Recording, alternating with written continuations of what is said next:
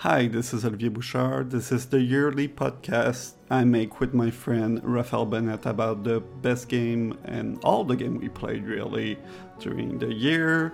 This one is about the year 2021. I just wanted to make a small introduction saying there's a little bit of audio bleeding during the podcast, but it's not so bad and it should kind of fix itself uh, after a little while. Also, uh, I'm gonna use music to bookend the beginning and the end of the podcast. If you want to know what music I've used during the podcast, I will name the game it was from in the outro at the end of part two.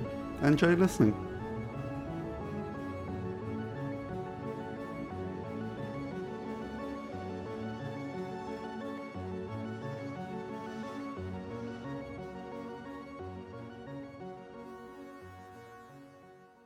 Hello out there, it is January 8th. My name is Raphael Bennett. I'm here with the lovable Olivier Bouchard. Hello. And, uh, we are we are here for our annual tradition of talking about the game of the year for 2021. Yeah, what a year. Yeah, this this was a I I it feels weirder than last year Yeah, it does feel. in all fronts. Yes, uh, obviously because of COVID, but also like the game output that we have was, uh, let's say, a little weirder. And I don't know, I feel like we have new console, but like, eh, Yeah. we feel Yeah, like eh is a weird it's I don't know. No, you know what? I take it back. We have to come in with some enthusiasm. We no, no, be well, happy. I'm super enthusiastic about that show. Like, it's gonna be fun to argue, but like, it feels like, uh, again, we're talking a little before starting, but it feels like every other year we're pretty clear on what the other liked and didn't like. Whereas this year, there's nothing that's like obviously a game of the generation or a game of the decade kind of thing. Like, whereas I feel like a few years ago, like Outer Wilds and Disco Elysium would be game that like we're gonna remember for a full decade. Whereas this year, there's like nothing uh, that we're both so enthusiastic about, which makes it very weird to make a top 10 and then to guess what the other person is doing. Like, normally we have the exact same taste, but like this year, it feels like a crapshoot. two weeks ago, I woke up to a text message from you saying, Raf, one of your top 10 games is miserable. I fucking hate it. And, and you sent me a tirade about how much you hated it and why. Oh, I know that one. Uh, I, I, I, uh, I'm also very surprised that like our lists start with a complete wreck of games. Well, they no, but they always do. We always have a secret. Uh, it always opens up on a weird. Again, like it opens up on a negative note, and then we. Oh yeah, we haven't done. Uh, obviously, it's not to mean that video games are bad. You and me love video game, and video games are very hard to make. So I understand that even with the best intentions, sometimes people make a bad game. And we're gonna argue about those game uh, like we do all the time, and do like a commune, uh, like a top, a cooperative top ten together. and it doesn't mean that you know, we're not shitting on the creator. We just believe that through argument, we're getting to new theories and new ideas, and it's fun to do. Uh, we still like each other after the end of those podcasts, even though like sometimes we disagree on stuff. Yeah, I think we're saying that this podcast is really for us and for our posterity, so that when we are grizzled old men, we can we can remember what the hell we did with our lives. Yes, uh, which was our- playing too many video games. So um, I also, you know, as always, a shout out to uh, to Andrew and Anna who used to used to do these with us back in 2013 when we first started recording Game of the Year podcasts. Yeah, and uh, just a little last note, which is uh, spoiler warning for everything. Yes, Uh, uh, spoiler warning for everything. yeah, everything that came out before, and uh, maybe we'll spoil something that come out in the future. I don't know, but like that includes movies, books, video games, whatever. Uh, I don't like like having to refrain to talk about stuff. So like, And because this is for us, Yes. and we know that we don't care about spoilers, yes, we're going to have the open conversation. and uh, Citizen Kane is sad about his sledge. Rosebud is a sledge, so no, you know, Been warned. you've been warned.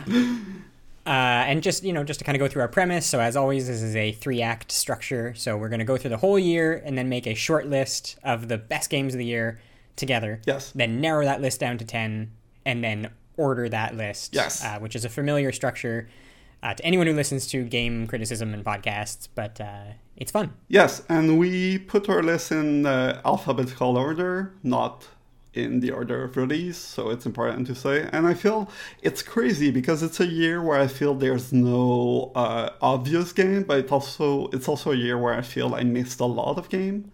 Like on the top of my head, I haven't played Cruelty Squad yet, or Billy Thingy versus the Dragon, and whatever.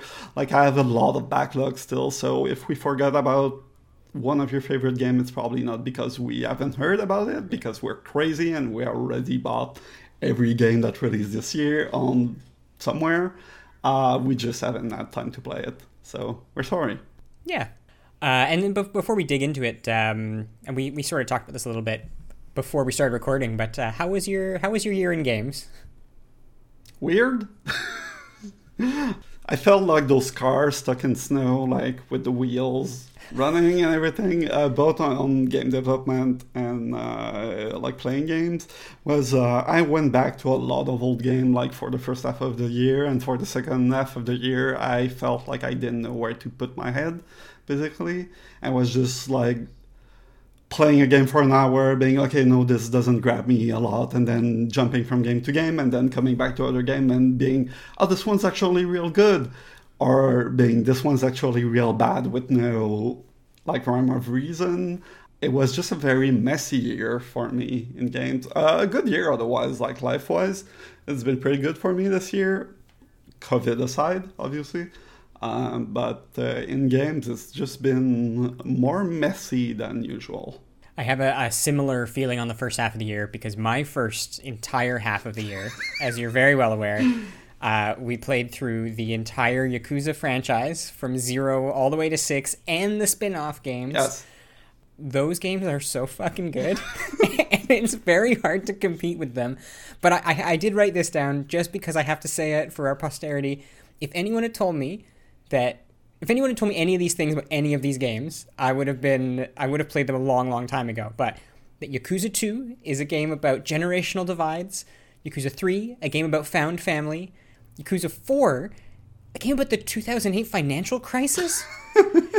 Yakuza 5 is all about following your dreams, and Yakuza 6 is all about like hereditary and you know the passing on of traditions and our parents and where we come yes. from. These games are so good. So yeah, I have to say, like, I feel every year we do those, there's a game or two games I haven't played. I'm like, oh, I'm gonna put them in my backlog and go back to them. And uh, this year again, I'm going to repeat I need to go back to games because I still have Pathologic installed from two years ago. I still have Pathologic 2 installed from two years ago.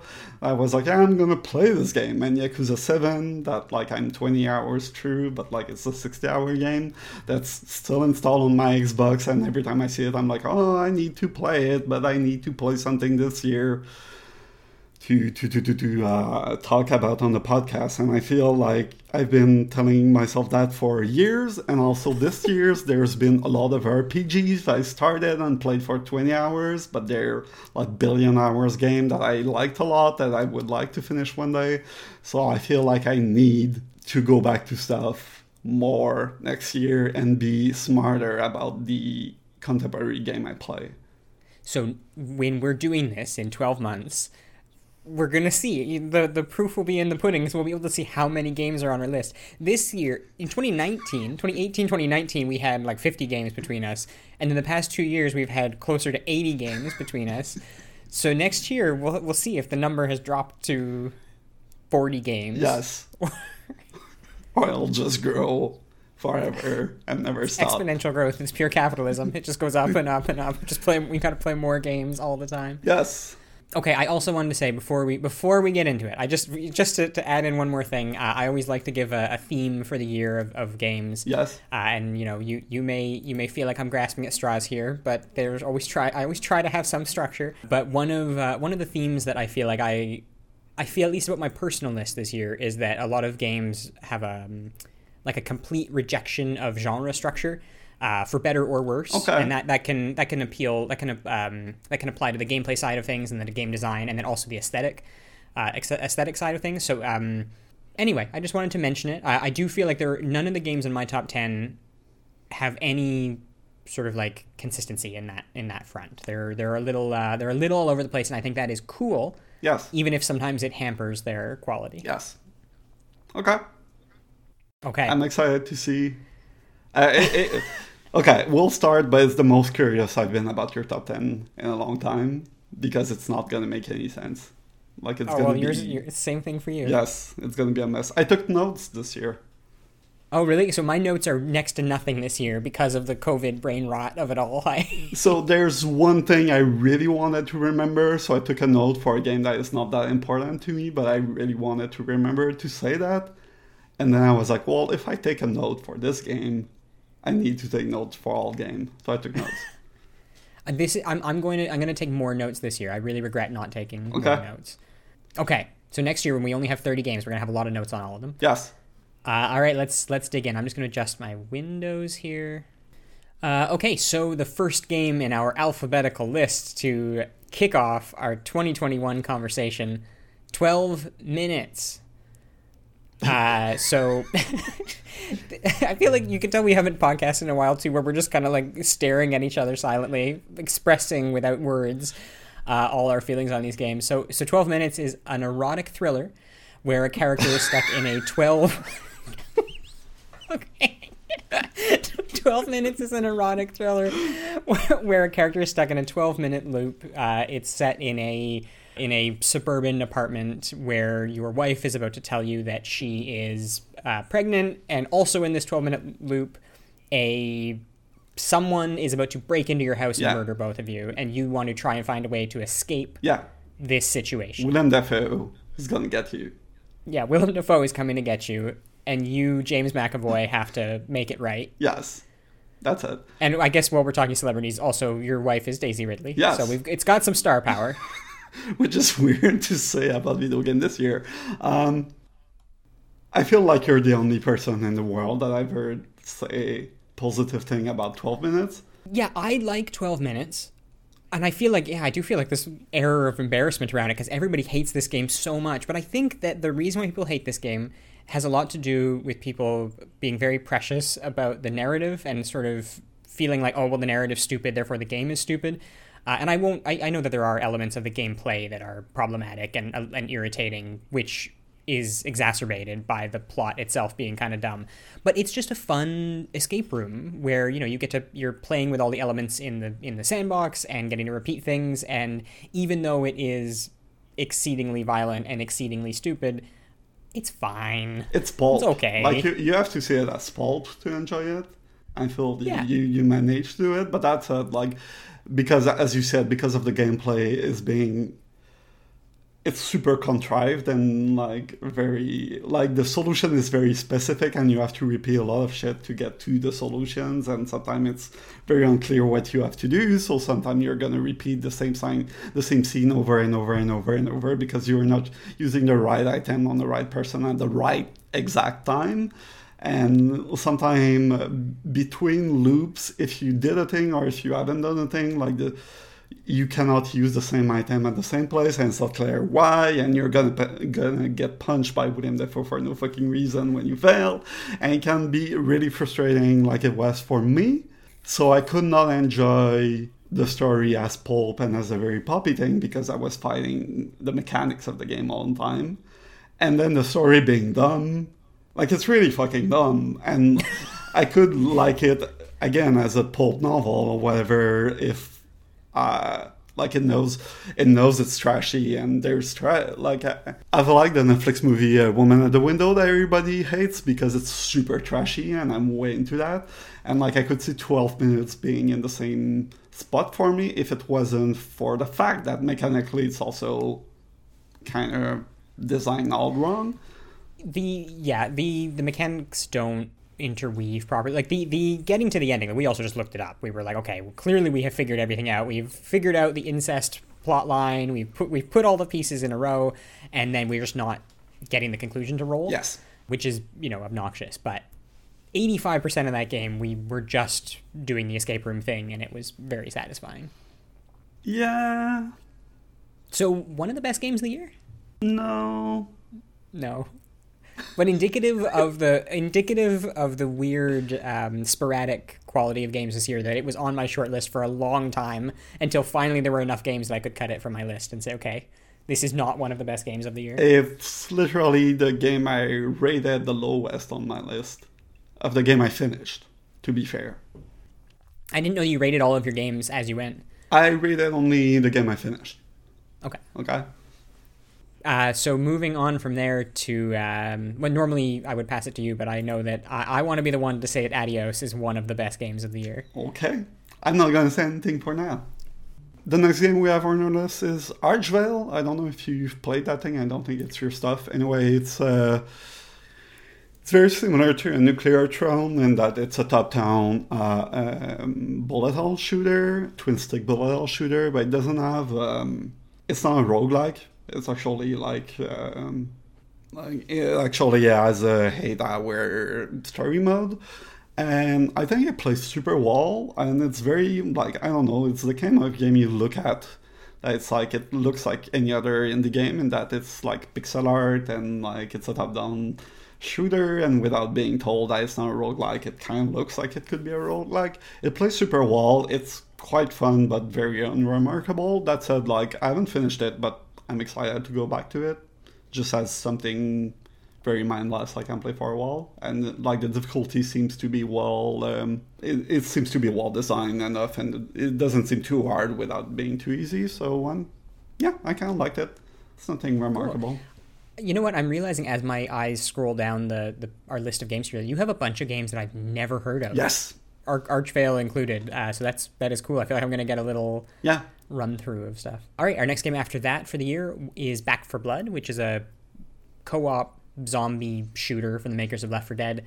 I don't think it's I don't really like Back 4 Blood, and I, I think I think it's just the aesthetic um, the aesthetic quality of it and the level design are just not as interesting as you know Left 4 Dead. Like I, I almost sort of feel like the the biggest problem with Back 4 Blood is the pedigree of the team that the team that made it, where it's I the whole time I'm just sitting there comparing it to Left 4 Dead and feeling like I would like to go back and play Left 4 Dead 2, which has all that it just has um, a pizzazz, like it has a panache that um, Back 4 Blood doesn't have. I haven't played a lot of Back 4 Blood, but Back 4 Blood felt way more mechanical, whereas Left 4 Dead has like um, more of a mood piece thing.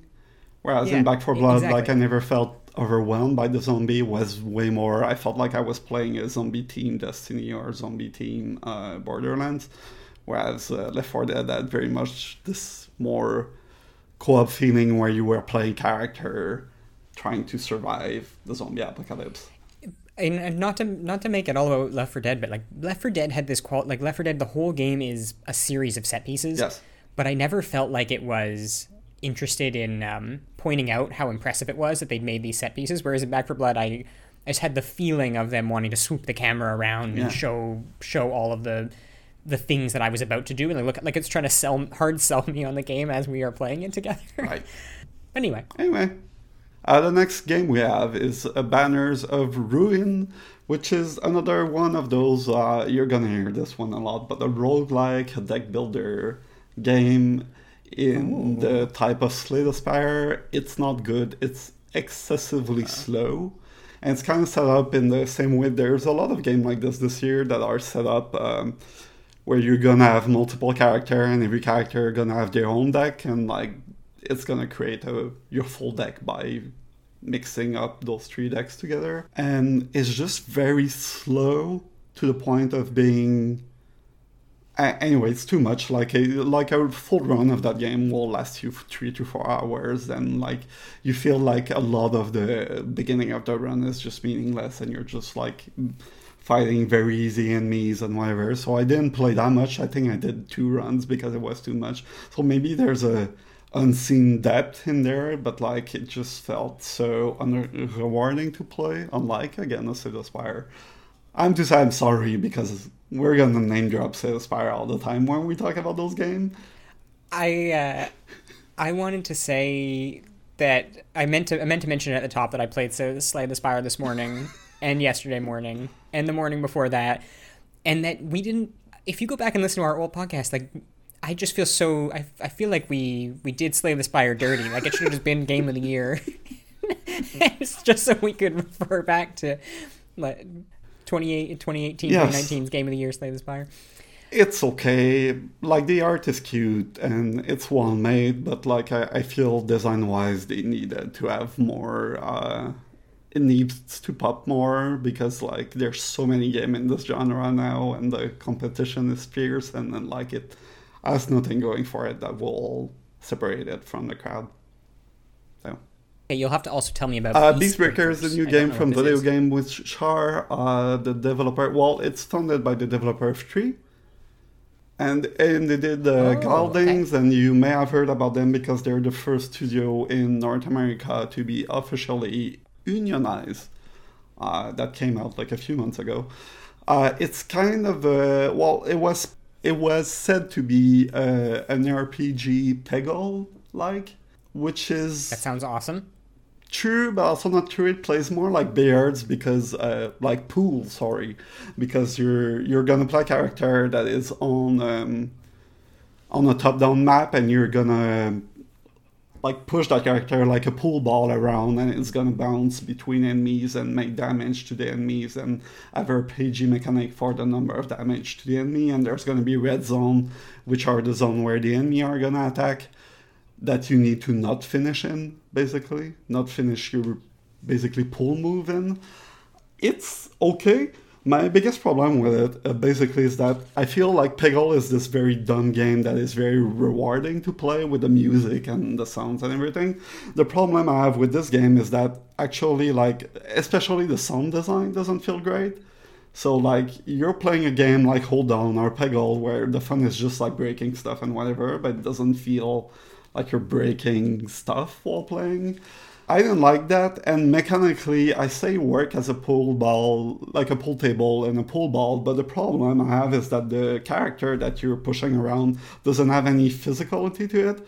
So the way they're gonna explain it is that the character is gonna move for a set length and just stop in their tracks after that length is done.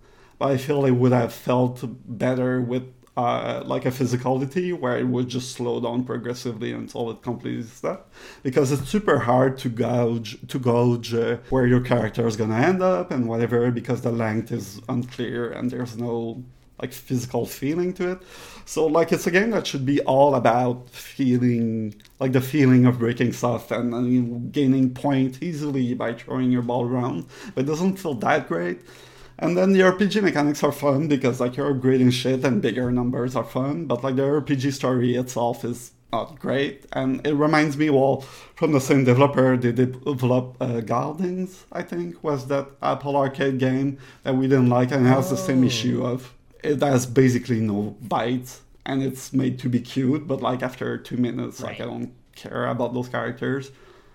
So yeah, Uh, speaking of games, actually, this is not a good segue. I was going to say, speaking of games with no bite, I'm going to talk about Before Your Eyes by Goodbye World Games. Before Your Eyes, I feel like this is a hard one to talk about because, unlike a lot of other very saccharine indie games like a Sea of Solitude or, you know, Papo and Yo, which I have no problem sort of saying, hey, these are not effective and maybe a little bit insulting. I think for some people, Before Your Eyes will be very affecting and like be very potent. I I really don't like this game though at all. So it's it's a game that's quite literally about like the cascading nature of life and you know the idiom like your life flashing before your eyes and mechanically the way that manifests is by you plugging a webcam up to your computer and then the game is controlled with blinks so the way you know in, in gameplay you'll have a lot of moments that you are sort of trying to pay attention to and like have the story unfold for you but every time you blink the scene skips. So you're having these like really quick successive moments of someone's life that are passing by as you blink. Um, and then sometimes you'll have to control elements on the screen by you know like clicking and dragging like that that kind of thing. So yeah and again i just want to say as much as i don't like this game like i feel like there are games like it like a that dragon cancer that hit me really hard and this this just didn't. But basically you at the start of the game you are in a boat with like a Charon stand-in who is guiding you to your you know your end and then they're asking like what's the story of your life?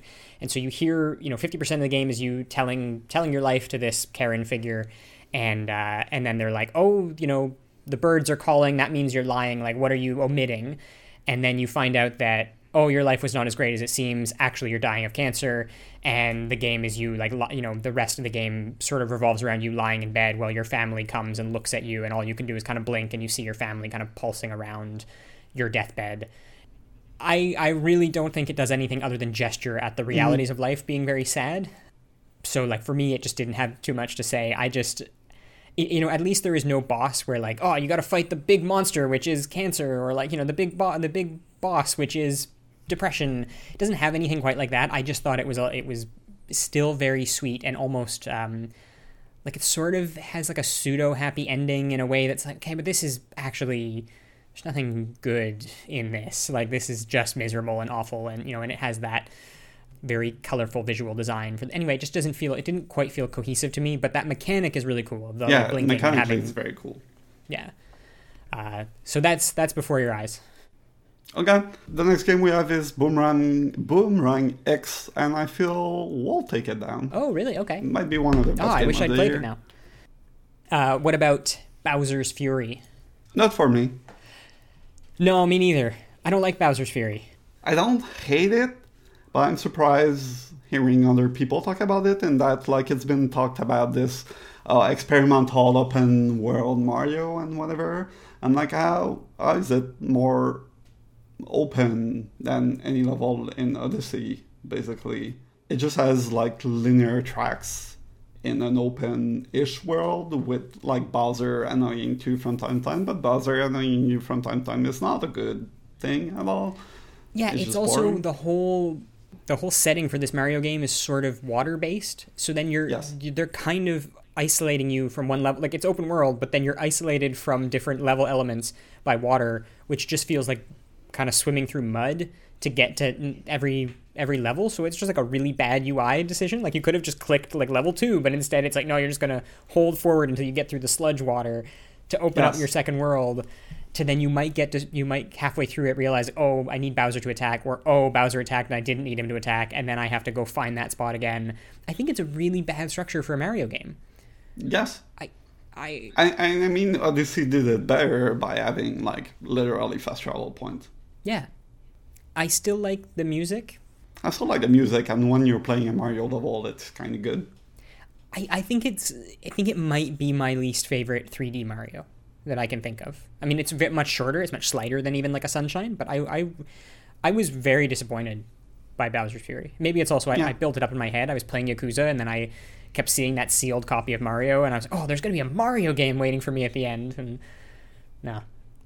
Nah. Uh, tell me, did you play any Boyfriend Dungeon? I didn't. No. Okay. I, I actually I think Boyfriend Dungeon's pretty good.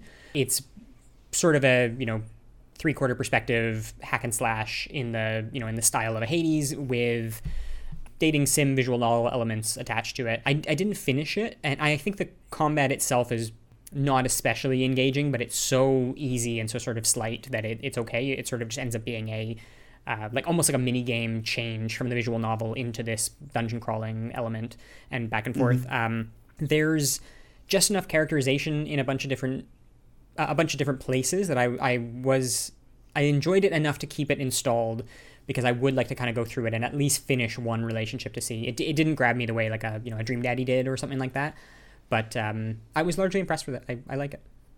Will you take Chicory as one of the best game of the year? I don't know. Will you take Chicory as one of the best games of the year? I wouldn't. I like Chicory. I haven't finished it. I played something like four hours. It's kind of this uh, Zelda-like game where you have a paintbrush, and the color has been has been stolen stolen from the world, and you can use your paintbrush to recolor some part uh, with your mouse or joystick in a paint-like fashion.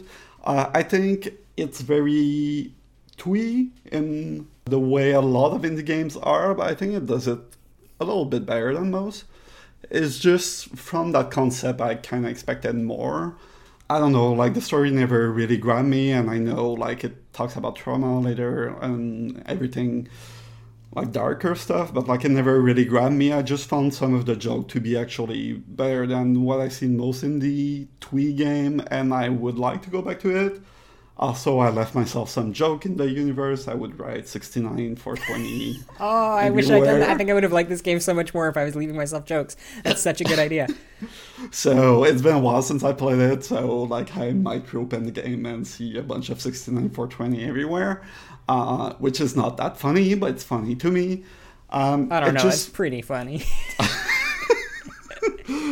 I, I, I think it's a cool game. Uh, it just didn't grab me as much as other uh, as it did others. So I think it's probably one of the you know it, it belongs in a short list. Like it's probably one of the 20, 25 best games of the year. I also only put about four hours into it. I did maybe two dungeons yes, of however many there are. Uh, well, it's a it's a 2D Okami. Like it's a good translation of that, and there hasn't been one of those in Yes, ten years. I like how they ask you your favorite food and it becomes your name. yeah. So like now officially the character's named Pizza because it was the most used food. I uh, oh, is that true? Like officially, officially on the Twitter, it's named Pizza. Well, not officially, but now when they do um, when they post like fan art or whatever, like it's oh here's a portrait of Pizza. Okay, So- that's cute. I I was regret when I figured that out. I regretted not naming it something like Pabst Blue Ribbon or something, like just some I don't know some name brand alcohol. Yes, but see that that's the kind of twee about this game I feel it does better than most indie game. Like it's not just twee; it's playing with a little with the, the, the wholesome theme and the yeah, and, The and, fun it, and it feels really good. It's a very polished game Yes. too. Like I I was really impressed with it. It just wasn't. um yeah. Well, after that we have Chivalry 2, which I think is one of the best games of the year. It is. Uh, and then after that, we have Critters for Sale, uh, which is I don't know if you remember this one, but it's a, a black and white short story. I, I want to say point and click, but it's it's visually kind of like almost like um what were they called SCUMM games like it you know it almost has like an old monkey island Right. um, interface that you, you engage with.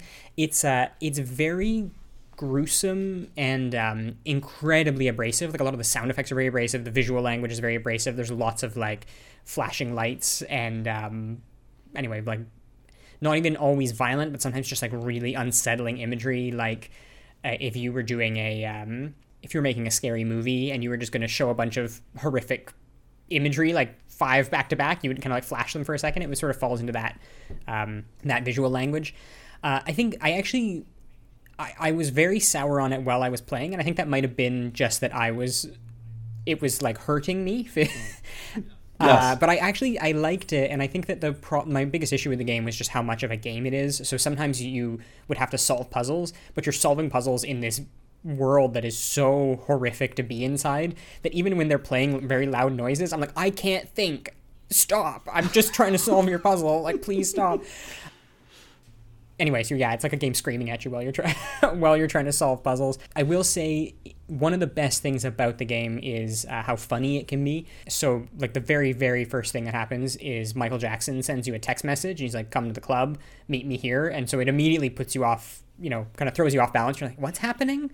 What is this game?" And then if you if you answer Michael Jackson incorrectly, it'll cut to you having like a night terror and something crawls up underneath your bed and murders you and it's a game over start over anyway so it's very surrealist and uh, it, it's it's very much my thing it just wasn't quite it wasn't wasn't quite what i wanted it to be i guess or it wasn't it didn't quite stick the landing i should say I mean, it's hard to gauge how much you can be aggressive towards your player, especially for video games. Like I can't. when you're telling me it's very abrasive, like I'm super into the idea of having like Texas Chainsaw Massacre as a video game, but like how do you make it that the player can still be? able to engage with Yeah. and get through this experience that is you know Yes. involves them dramatically yeah, that's it. That sounds interesting. yeah yeah Yeah. And the next game we have is Dark Pictures House of Ashes uh, that we played cooperatively like we do for all those games. I don't have much to say different than the other Dark Pictures. Uh, I had fun playing it with you. It was buggier than the two other. Like we lost connection a few times and we didn't manage to finish it because of that. It's not also. I was disappointed. I wasn't as jump scary as the other because I kind of like how dumb horror the two other games were. I'm talking about uh, Man of Medan and Little Hope. Little Hope. Uh, that being said, it has a very good twist at the end. in a very dumb way. And uh, if you play it co-op, you can. Well, there's two characters that are in a fitting relationship, and you're gonna play one end, each one end of the relationship. So it was very fun to be mean with you all the time. Yeah. Yeah, they're they're great. Yeah. I mean, I, I don't know if I would enjoy them as much if I wasn't playing them with you, but I've, I've had a blast going through all of them. I Yes. it is funny how many people have said that this is the best one when it is, I guess, for our purposes, like it's the most serious and in some way, like even if it's buggy, it feels the most um, like narratively polished in a way that's like, no, I want it to be a little crappier, please. But like, uh, it's funny because everybody says Little Hope is the worst one because of the twist at the end. But like, Little Hope is probably my favorite Yeah. one. Like to go back to. No, me too, because it's so. It's the most ridiculous of the bunch. Yes. Anyway. Yes. Uh, okay, I I I have I love this next game, uh, Dark Side of the Moon. I'm not gonna say it's one of the one of the games for our shortlist, although I could I could make a compelling argument that this would be one of Yes. our shortlist games. This game rules. It is um it is it is a perfect FMV game. Like it is everything that you want an FMV game to be. Uh, it's got just all the right levels of camp. But anyway, um, the premise of this game is that you are playing a father who um, who eventually, you know, their kids go missing, and this is after your wife has kind of disappeared. Your wife has disappeared a few years ago, uh, and so your your kids go missing. Um, and you're trying to you're trying to find them and uh, you you know you reach out to the cops and so they send this detective to come and you know help you find find your kids who is played by Rupert Booth uh, Rupert Booth of like contradiction fame and he is just from from the jump he is um, he is trying to pin this abduction on you and uh, he's very mean to you. So you decide you're going to take it in your own hands and um, and try and find your kids. And so you're you're exploring this small town. You can kind of go to the church. You can go to the you know the local shops. You can you spend a lot of time exploring your house in different ways. And the whole time there's this very slight sprinkling of UFO notes and people talking about aliens. And you meet this one like kind of crackpot in town who ends up becoming like your partner in crime trying to trying to find your kids. And um, she is dead set that like there are aliens and aliens exist and you know we got to watch out for them like they're coming. And you don't really believe it but you kind of go along with her. And um, anyway about halfway through the game rupert booth is interrogating you and you get a bunch of text messages from your friend who's like you got to get out of there. Rupert booth is like he's he's like 3000 years old and he's an alien and she starts sending you text messages that have like pictures of Rupert Booth like scrawled in chalk and like Roman statues with his face carved into them and like all through the ages this guy has been abducting people and um anyway and then he like cops to it he's like yeah I am an alien I'm to get you but I'm to do it inside the rules of law or what you know whatever it is and so all of this is priceless and amazing. My very favorite moment in the game is that after this happens, you're at a total loss. You know, you don't know what to do. Like, your wife's gone, you're missing her, your kids are gone, you don't know who to trust. And your the main character is just like pacing around his garden. He's like, "Oh, my my wife! If only she were here, but she was always so obsessed with her garden, garden, garden." Oh, and then he throws a shovel, and the shovel hits this spot in his garden, and it makes this big clank. And he's like, "What?" what what's going on and you find out that your wife had a secret underground base where she stored all of her alien findings and had been logging her connection to the aliens and she has this device that you're going to use to go to outer space and you know defeat the aliens and uh, and so you do so you do go to outer space where you have a big confrontation with Rupert Booth and everything everything is very epic and exciting. And it is i have to just comment and say that it is so perfect. When you get to outer space there's just like you and your fmv and there's like the worst best like green screen effect of just like a flat cg-ish like alien base behind you and the camera's like really close up on you and you're walking around Anyway, this the game is so good. It's so much fun. Then, then the very last thing I will comment is that there are a bunch of different endings, and one of the endings involves you getting away but not killing Rupert Booth. And in this ending, he comes back to see your family's like having a barbecue, and he like knocks on the door, and he's like, "Guess who's back?" And then they're like, "All right, I'm gonna punch you. What are we gonna do?" And they and then Rupert Booth just starts laughing, and he points up at an airplane in the sky, and he snaps his fingers, and the plane explodes. Uh, anyway, I'm sorry for the the ramble. I just I had to share everything about this game. It's so fun. so uh, last thing, like I haven't played it. It sounds amazing. Uh, the developer has been uh, a little vocal on Steam because he received a lot of criticism for the quality of the FMV not being the best. Turns out, some people saying in the reviews, and he just seems like a nicest man. He's like, okay like uh, I'm sad you didn't like her game. Maybe your next one's gonna be better and whatever. like it seems very down to earth and nice about it. It's so, so funny because it is this strange. Like, what do you? I guess it's almost like the House of Ashes problem, right, or the Dark Pictures problem. It's this like this. What you want out of an FMV game is very different than what people want out of a narrative game. So you have to yes. you have to be able you have to know what you're getting into, and what are you going to put on the box? A big sticker that says "is crap." yes. Yes, uh, and I feel like I don't know. People take things too literally in video games nowadays. People need to have more fun. yeah, yeah. They need to have more fun, except with the big AAA games. Yes, that need to be taken seriously. Yes, the next game we have is Deathloop. I'm not going to take that. No, definitely, definitely not. For a while, I thought that the thing they did about having um, like a time loop structure with linear quest in it was cool until I saw another game doing the same thing this year and doing it better. Otherwise, I really do not understand the praise about that loop because it felt like I use the same tactic all the time of the game, and the first uh, visionary I killed is the first you need to kill in the ending loop when you want to end the game. So I ended up killing that single visionary something like 12 times and doing it exactly the same way every fucking time. Did you finish it? And never the. Did you finish it? Yeah, I finished oh, the game. Okay. Sorry, I didn't. And the story is not.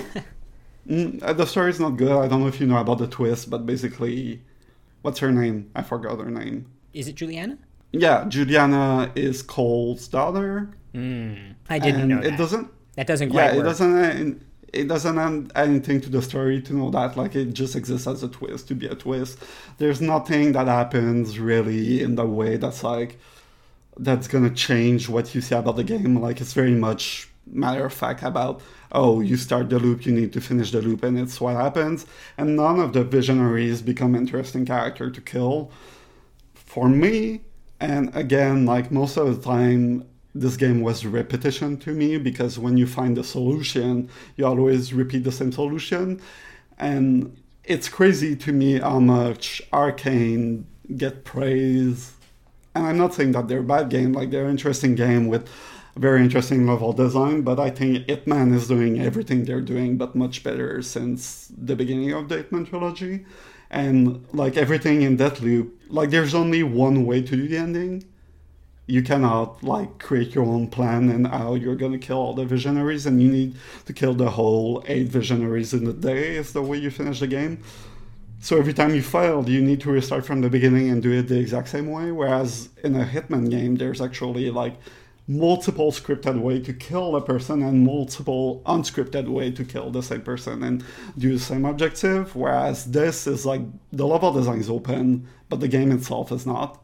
So you just end up when you realize that you can run around shooting everyone, like there's no good reason to do anything else than that.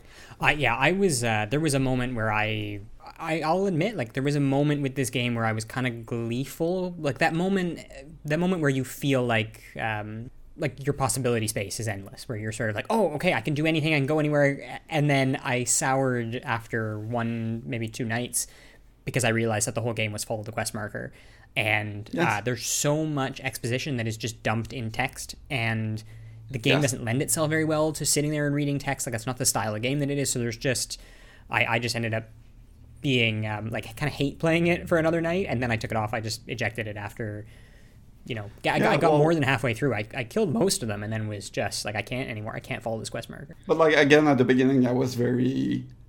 It's a game that started and you feel like this very big possibility space, like you said, and you think you're gonna do like a lot of shit in this world. And the more you play, the more you realize how linear and shallow it is. And by the end of the game, you're just doing this very linear quest to kill the eight visionaries at the same time, and it feels like not a great shooter. I mean, I think it's very clever, like the actual design and sort of like forgetting the ending. Like I think that sort of the four level designs that you repeat, like it's a it is a smart way to avoid the you know the dishonored problem of having like oh there are three pathways and you only see one of them. Like I think it, I think it kind of works on paper. It just doesn't. It doesn't manif. It there's no. It never finds the way for you to engage with it in an interesting way because, like you said, once you figured out the path that is most efficient, then you're just stuck repeating that efficient path over and over Yeah. and over again. Well, and the thing in like Dishonored, there's three pathway, but you're only gonna see one. But like, it's important to have the the content that, like, a lot of AAA video game forget about that. But like, the Souls game are good at having content that you're not gonna see, but you're gonna feel you're missing out on stuff. And Dishonored would give you that. But whereas I'm gonna play that loop. I'm gonna try one pathway, and then I'm gonna try the other pathway. I'm gonna be, why did I even try the second one? I just end up at the same place and nothing changed. Yeah. Whereas, I don't know, I think Hitman does more. I think other game managed to do more with this. Like, unlike Prey, let's say, I feel like I've seen everything Deathloop has to have in has to show in one playthrough, but nothing was really interesting. Whereas Prey it's not a game I it's not my favorite, but it's a game that felt bigger than what I've seen from it and gives it kind of this feel that when I see people that love Prey, I can understand why. Because there's a lot of unknown in this game for me. Yeah, I think that's well said. Uh, I like that story a lot. I'm gonna bring it. Oh, okay. Wow, that is not one of the best games of the year. And you know I'm you know I'm just teasing you. I know, I know. Uh, the Funex game, uh, I I don't think you played them at all. Nope. So Dodgeball Academia is like um, like a JRPG where you're going to the dodgeball school in the world, and you're this uh, little young boy. Uh, his family doesn't want him to be a dodgeball player, but he wants to be the best dodgeball player ever. Like you can see the thing.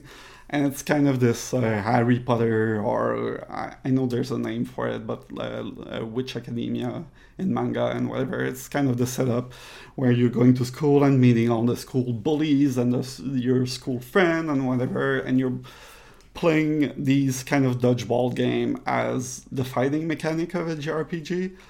It has a really strong personality and a really strong art style. Like uh, the the character are kind of and Andron sprite, and they have a lot of personality. Like uh, your first like helper is gonna be like he's literally a living balloon basically. so he's bad at dodgeball because every time you get a dodgeball, like he just flops or something.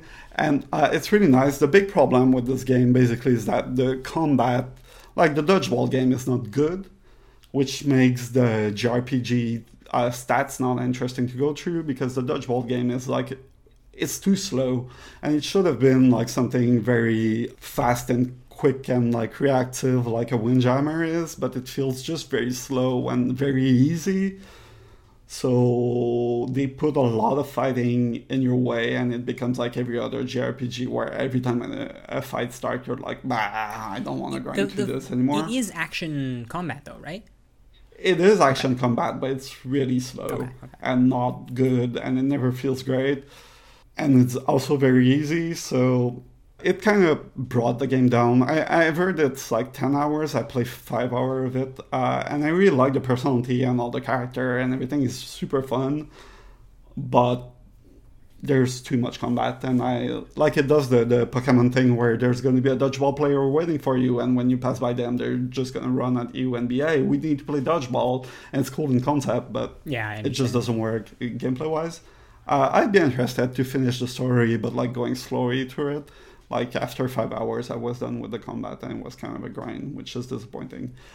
I think it's pretty well made, and uh, there's a lot of potential. I think it's the first game from that dev, so like I'm excited to see what they do next. But uh, yeah, the next game we have is Dungeon and Dragons: Dark Alliance, which is kind of uh, obviously it's a follow up on the old Dark Alliance game, which were kind of console Diablos, and this one is made more in the um, Vermintide style of play. So it's like level based, like a or a Destiny level based. But when you're gonna go back to the hub area after, you're gonna get loot from the mission you done, and you're gonna equip, equip better loot and do that stuff cooperatively with up to four people. It looks cool and it seems interesting and you're playing Drizzt Do'Urden and whatever like cool people from the Dungeon and Dragon universe, which I don't care about, but still like some people do care about that, but it plays it plays really badly. Yeah, it kind of broke the game because I feel like it's this kind of game that like could have been a success because it looks good, everything moves well and whatever, but it plays like shit. I feel if if it had played well, like it could have been as big as Vermintide, but right now there's no reason why you would play this instead of Vermintide, so didn't grab me. Right. And uh, yeah, I, I never I never even launched it. I had it downloaded for a while and then just had heard Yeah. so many bad things. I'm like, all right, I, I got other stuff to play. Um, next game we have is Ender Lilies Quietus of the Knights, which was sold to me as like this year's Hollow Knight. Um, so it's a 2D Metroidvania where you play a little girl and you're gonna be helped by ghosts that are gonna be your new abilities. I don't know why people like this game. I really, I'm a sucker for Metroidvania. Like I like Metroidvania as a structure. I think they're like it's probably the most basic, interesting game structure for me. Like classic, interesting game structure for me. Uh, that game fails uh, as a basic Metroidvania because the map doesn't make any uh, physical sense, and you're gonna move from areas to areas, and sometimes like you're gonna pop up an area, but like when you're gonna spawn the next one, you're not even in a place that makes sense Oh, that's With the place that you came from? strange. And like it it doesn't work so there's no world building and then it doesn't feel great unlike hollow knight to me. Uh, the art is really good but there's basically no sound effects so it like it doesn't it feels incomplete on the sound department. I don't get why people latched onto this game. I don't think it's on the level of most metroidvania let alone hollow knight so very disappointed in this one. And Yeah, Yeah. okay. did you play Far Cry 6? Nope, never did. Look at look at me. I'm pulling it off. I'm not playing everything just because it's there. Yeah. So I bought uh, Far Cry 6 with my brother because it's the one you can play co-op. It explodes well. It's a Far Cry game. There's not that much stuff interesting, and the the story is still way too serious for them. Like the story starts super serious, but then after they give you a crocodile companion, you can launch on people, and like the crocodile will comes out from nowhere and bite people and whatever, and then like me and my brother would just move in a tank and like don't even get out of the tank and just get the the, the, the small like there's always small settlement of enemy you need to liberate and we just move in a tank and like blow them up and like not even stop continue to the next settlement and like we like liberated the map this way and we just thought it was very funny that we were doing a revolution in our fucking tank. Like it's dumb, it's shooty shooty, it didn't change from any other Far Cry. I know some people are complaining about the progression, but whatever. Like the progression could be loot or whatever. Like it doesn't change what the game is. In general, I think Far Cry games can be very fun, but they're very tired right now, and I don't want to applaud Ubisoft for doing them. But I had fun playing it co-op with my brother. Do you think Yeah. Far Cry, if if they weren't so tired, do you think it still is among the best AAA open world things? Like if you you know if you set aside the tiredness and you set aside, if you set aside Breath of the Wild, let's say, Yeah, well, if you're to look, I want to play an open world shooter, and there's like, or an open world like video game, whatever, and there's like Far Cry, Watch Dogs, Halo's better, but hmm, like, Halo. you know, in the triple A, well, Halo, Halo's better. We'll talk about Halo later, but like, uh, Halo's not as tired. I feel if you want to buy a mindless game, I would tell you to buy Far Cry before like Assassin's Creed, before Watch Dogs, before, but all those are also Ubisoft games, so it's kind of eh. Yeah. it's just funny because I, I really did, you know, Far Cry 3, I really, you know, in my head, it was so. I have so many vivid memories of playing that game in 2012 or 13, whenever it was. 12, I think. Anyway. No. Uh, okay, next up we have Forgotten Fields. So you didn't play this, right? Nope. Okay. Uh, I think I played it on your account. Yes, you did.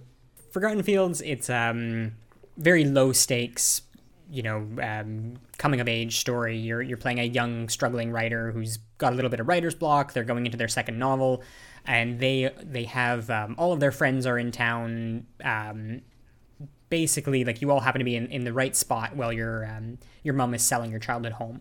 So it all sort of culminates in you and your friends and your mom kind of having one last dinner together now that you're all kind of fully grown up and uh, you know you all have different sets of responsibilities and different you know different different baggage i guess and um, i thought it was okay. Uh, there you know there are a few you know there are a few vignettes where you are playing kind of your own story you know the, the book that you had written and you know everything sort of mirrors what the conversations that you were having with your friends and family. I think that really like a lot of slice of life indie games like they this is really striving to be something like a great american novel like a Kentucky might be, but then the the actual like performances and writing and kind of everything doesn't quite jibe with the intent of it. So it it just ends up feeling a little bit it's not even toothless. It's just sort of I don't know. I don't know what the word is without just sort of being mean, but it all it all just sort of feels like it doesn't hit home. Like it, it just kind of feels like it has an idea and then just doesn't do all that much with it. There is one visual scene that I adore in this game where you are um, you go swimming in in like a great in like the ocean or a lake or something and you're uh, you're just kind of bobbing up and down in the water. And so there's this very cool visual effect of your head sort of coming up and down you know beneath and below the surface uh, which anyway a lot of games have done. And I, I actually just really maybe it's just me having like thalassophobia and sort of being afraid of water in that way. So i was very impacted by it. But for, for the most part i just thought it was you know there are a lot of games that have this story and i thought other games had done it you know more effectively I think there's just too much competition for games and movies and books trying to tell this exact same coming of age story. So, right. Okay, so I also have written down here, and I said I would explain, but I wrote down Fortnite, and it, it wasn't just Fortnite, the worldwide phenomenon, because I didn't I didn't engage with that. I didn't play any round of Fortnite.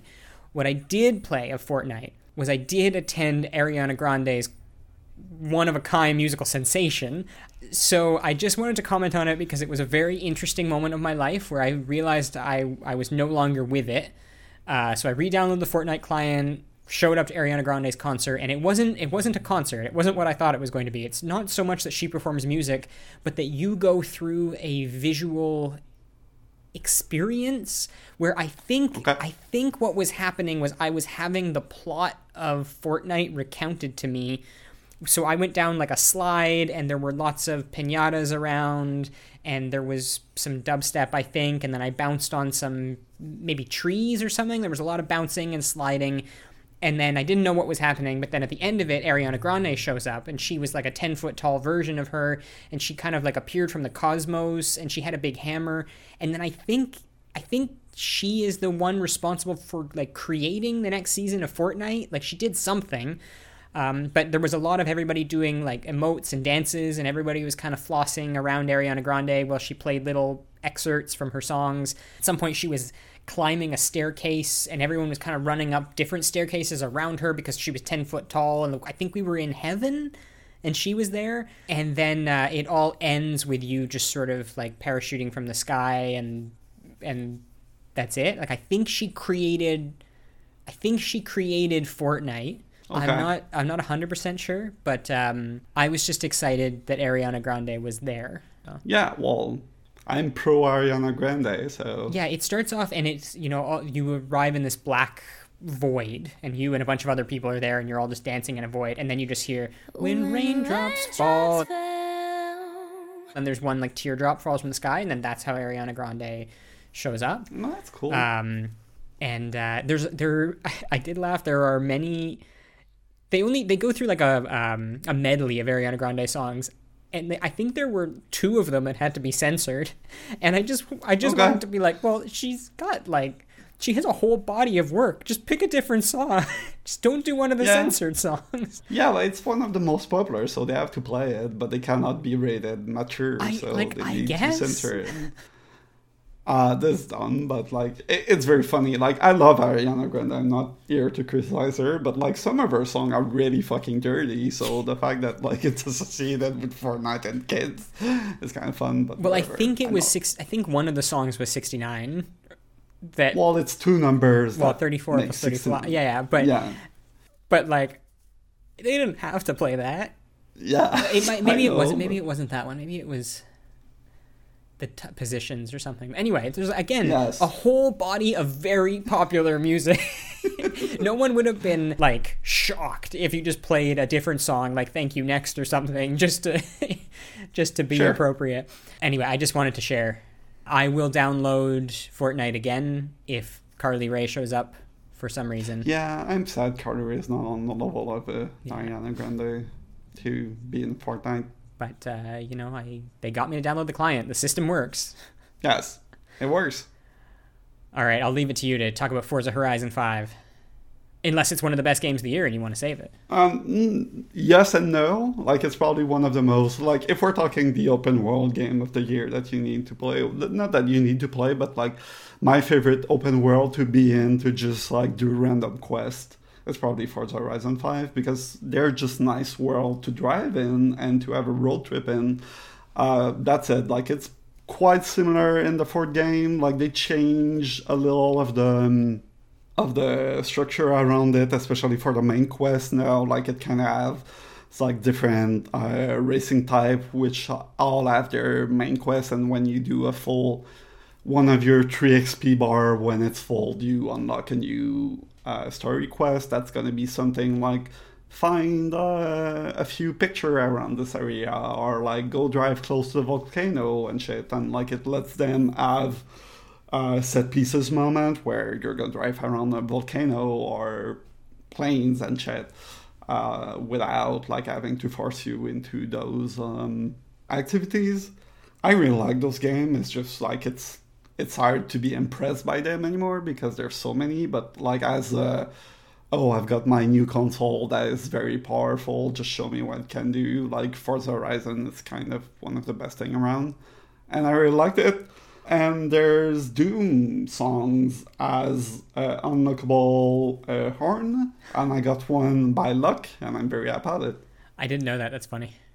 Well, now that they have the Bethesda thing, like they have stuff like uh, I don't know if they have this one, but like I'm sure there's like oh I got an arrow to the knees, uh, like sentence or whatever, and they have Windows uh, boot up song, uh, boot up noise, which are nice to have some Brian Eno in your uh, Forza Horizon.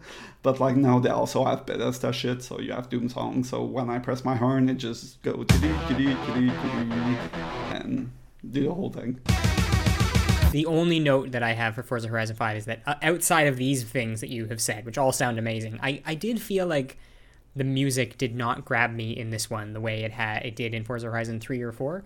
Um, like I, I Okay. never got a um, anyway, I never got a song that I, I even like recognized and got really excited about. I felt like there was a lot more house music in this one than the others. Yeah, but there's Dua Lipa, so maybe you just Oh, didn't get there?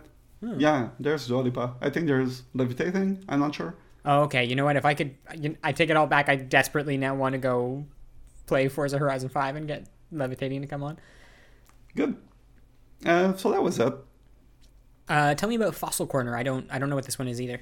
Yeah, Fossil Corner is a very small game that was sold to me as like this very casual thingy where you are in your desk and you receive, uh, you are in your office at your desk and you receive basically uh, shipments of fossils uh, that you need to organize by family. So it's going to be like a bunch of abs- abstract shape and um, like they're going it's hard to explain, but in a family tree, basically, they're gonna change. Either the shape's gonna change, or the color is gonna shape, change, or the size is gonna change. And you, like, you're gonna get a bunch of fossil, and you have to reorganize them in order of how the family went, basically.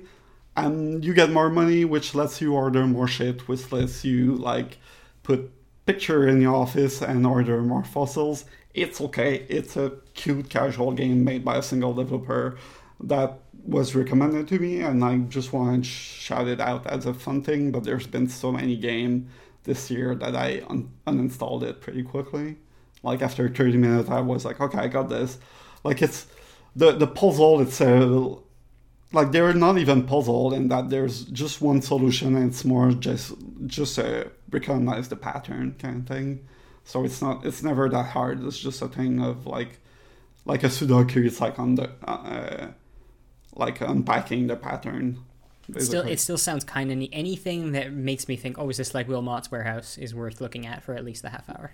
Yeah, uh, it's way more chill. It's really something to unwind, okay. basically. So tell me this: Is Genesis Noir one of the best games of the year? Uh, no. No. Okay, I, I don't think so either. So Genesis Noir is a jazz jazz themed game about the start of the universe. Yes. Uh, and you play a detective who witnesses a murder right at the start, and um, that almost feels superfluous to the rest of the game, which is very experiential and sort of oriented around the aesthetic, the aesthetic joy of being in this um, kind of pulsating black and white wireframe world. Yeah. And uh, I I love the mood so so much. It's really just a question of playing the game yeah, it's probably one of the coolest looking thing ever made. Like it looks amazing, and yeah. like I say, it looks amazing. The graphics are great, but just the camera work and how like the art moves is also itself very incredible. Uh, yeah, the problem is really it doesn't have much gameplay except for a few times. Like there's a a bit where you play music with a contrabassist like in the street that's really fun because then you interact with gameplay and you can kind of understand what you're doing. Like if you're playing a note higher or lower you know it's gonna sound like the you know you're gonna how you're gonna change the pitch or you can like kind of expect what you're gonna do but most of the time you're just clicking around for stuff to happen and it i feel it kind of get tiring and it's much more like a visual a audiovisual piece than anything else. But like because it's very linear and doesn't have much of a story, except except some ramblings about the Big Bang and shit. It, it just became really uninteresting for me after a while. Yeah, I, I guess I just I wish it were two hours long and you just got to poke at every tableau for a second rather yes. than being like I you know five to six hours long and there's a lot of kind of oblique puzzle solving in it and but you know every time i'd even get to a new vignette i'd be like oh this is so cool. What is it? And then i'd have to engage with the game and i'd say ah, yeah. i don't know. And i hated the ending. The ending's way too long. What happens at the end? I don't even remember. I did well you go back through all the scene but now they're happy and oh, puppy and right, stuff right. but with color. And it's like when i realized i was going back through like scenes i've already seen i was like oh there's 10 of those like coming. like I was remembering all the scene we did. I was like, oh, I need to do that like ten times over. I was just tired with it. Yeah. At that point. Uh, okay, talk to me about Gloomhaven. So Gloomhaven, uh, obviously, is the adaptation of the Citizen Kane of board games. So basically, it, took, it took me a second to process that you what you had just said the Citizen Kane of board games being the best board game ever made, if we believe uh, board games review, whatever, like one of the board games, uh, like the IMDb's of board game put it at the number one. So it might be more The Godfather of board games. Anyway, it's not important. no, let, let, no, let's keep pursuing this. let's keep going uh, on this So, Gloomhaven is this very okay. So it's an edition of this very very heavy 200 bucks board game that you can instead buy for 20 bucks and play on your computer, and it's the basically the exact same thing, except there's a new mode on the computer that exists only on the computer, and um, the biggest issue with Gloomhaven, the board game, is how heavy it is, and now when you show it to friends, they're like, "What the fuck? I don't want to engage with this thing." So it's cool to have it as a board game, that being said, like it's still a, it's still better as a board game, I would say. I, I really love it. So it works kind of as a fantasy uh, XCOM. But the thing is with is all your move are on cards, but it's not like a deck of magic that you draw the card. You all have the card from the beginning. But and you're gonna use two turns, but every time you use them, you discard them, so you're not gonna have them for later in the game and when you don't have cards anymore, you basically die. Uh, so like it's a little more complicated than that, but like it has this very crazy thing where the move you're gonna make at the first turn of the game is gonna influence what you're gonna have access to at the end of the game.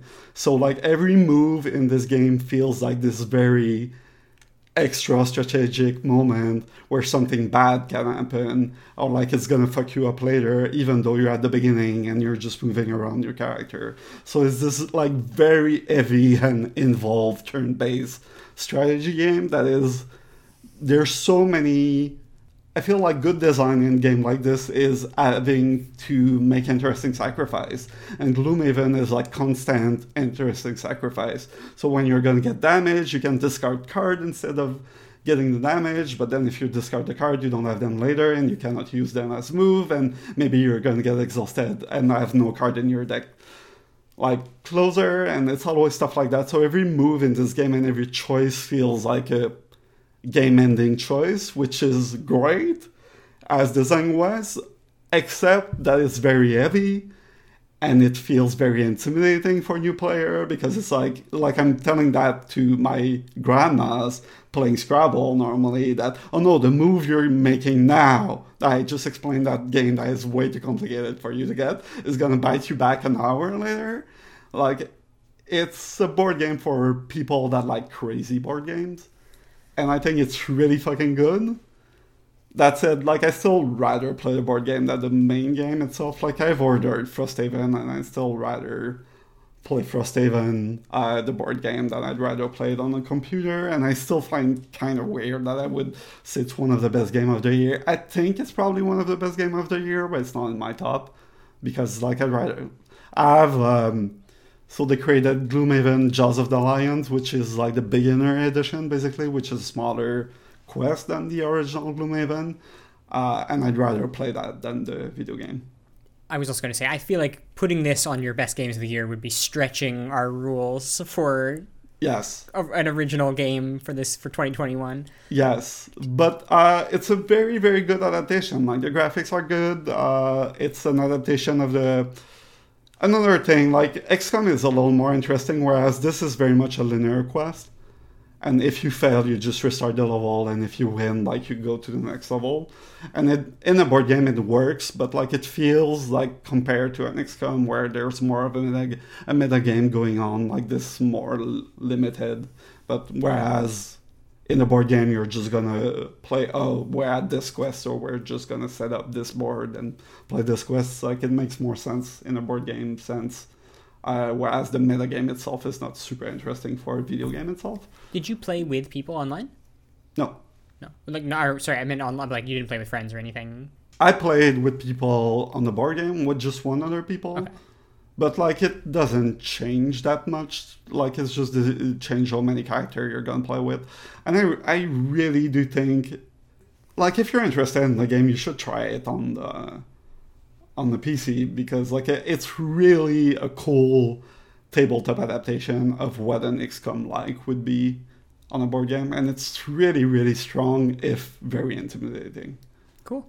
Okay so next up here is griftlands which is by Klei Entertainment and is a narrative based TCG. So it sort of plays like Slay the Spire, but has huge narrative elements. I love the visual design of this game, and um, sort of the world building feels really impressive to me. Uh, I never, I never sunk enough time into it to feel like I had a good grasp of what was going on or how I was impacting a run. And I, I all I can say is that I assume that's because I just when I'm playing a game like a Slay the Spire, I'm not really looking for a big narrative epic. Yeah. Uh, but people seem to love this game. Yeah, people seems to uh, love this game. I, it didn't catch me either. The problem I had is that the narrative stuff felt very disconnected from the card game I was playing, And I know like the game's gonna ask you to make choice and like let's say you meet a mercenary on the road and you can help him or ask him to be in your your group with you and then it's gonna change your cards. But like the card game felt very abstract whereas the narrative game felt you know, a narrative itself and it never meshed well for me. It's kind of why I didn't uh, this game didn't grab me. Yeah, there's there's a part of me that still wants to go back in and like force feed it to myself and say, "Hey, I'm gonna love it one day because I Yeah. love this genre." But yeah, I don't know. I don't have much more to say on it. I played like three or four hours before quitting because like I was like, okay, no, this is the next Slay the Spire. Like everybody that loves Slay the Spire love this game. I should love it. Never, never called it. Yeah. Okay, so next up we have Marvel's Guardians of the Galaxy by uh, hometown Square Enix Montreal. This game, there are very few other like this is the game that I feel almost most compelled to just write on. I've had so many complex thoughts about it because I'm I'm annoyed I don't like it more than I do, but also I have been I, I don't really like it at all i don't think and everybody loves it and i can't figure out what's what's wrong with me and what my issue is um, this is the story of marvel's guardians of the galaxy and their fights with adam warlock and thanos and other characters from the marvel fiction it's being praised for its writing which is fine the literal banter and writing is okay. It reminds me a lot of like Uncharted 1. Like there's a lot of good just like people sniping at each other kind of while you're walking around. I, haven't played a lot of this game. I did the first two mission. Basically, it's very linear as far as I know. And I was reading how they created system to have people interrupt each other, which is really cool. Like themat- uh, thematically and whatever. If you're playing a crowd of misfits, but like it's really cool and technically difficult to make video games where it lo- it sounds like people are talking to each other and like interrupting each other and talking over each other. That said, like every time they talk, I'm like, I hate these people. Well, this is it. Yeah, I just don't I don't really care for any of them very much. And I can't I don't know if I, I can't tell and maybe this is why it's a me thing. It's like I can't tell if it's because I dislike Marvel so much or if it's because I don't like these people. Like it's one or the other. Like it's either I don't, I'm not jibing with the story, or it's that I just hate Marvel and I can't see past my Marvel dislike, and I, Yeah. I'm the problem. And you know, I haven't played a lot, but it's hard to not see. And they don't look like they're like character in the Marvel movies because they don't have the rights to use Chris Pratt. But it's hard to see that they're you're still taking from them enough of the personality that like it's very similar. So like it's hard to not see.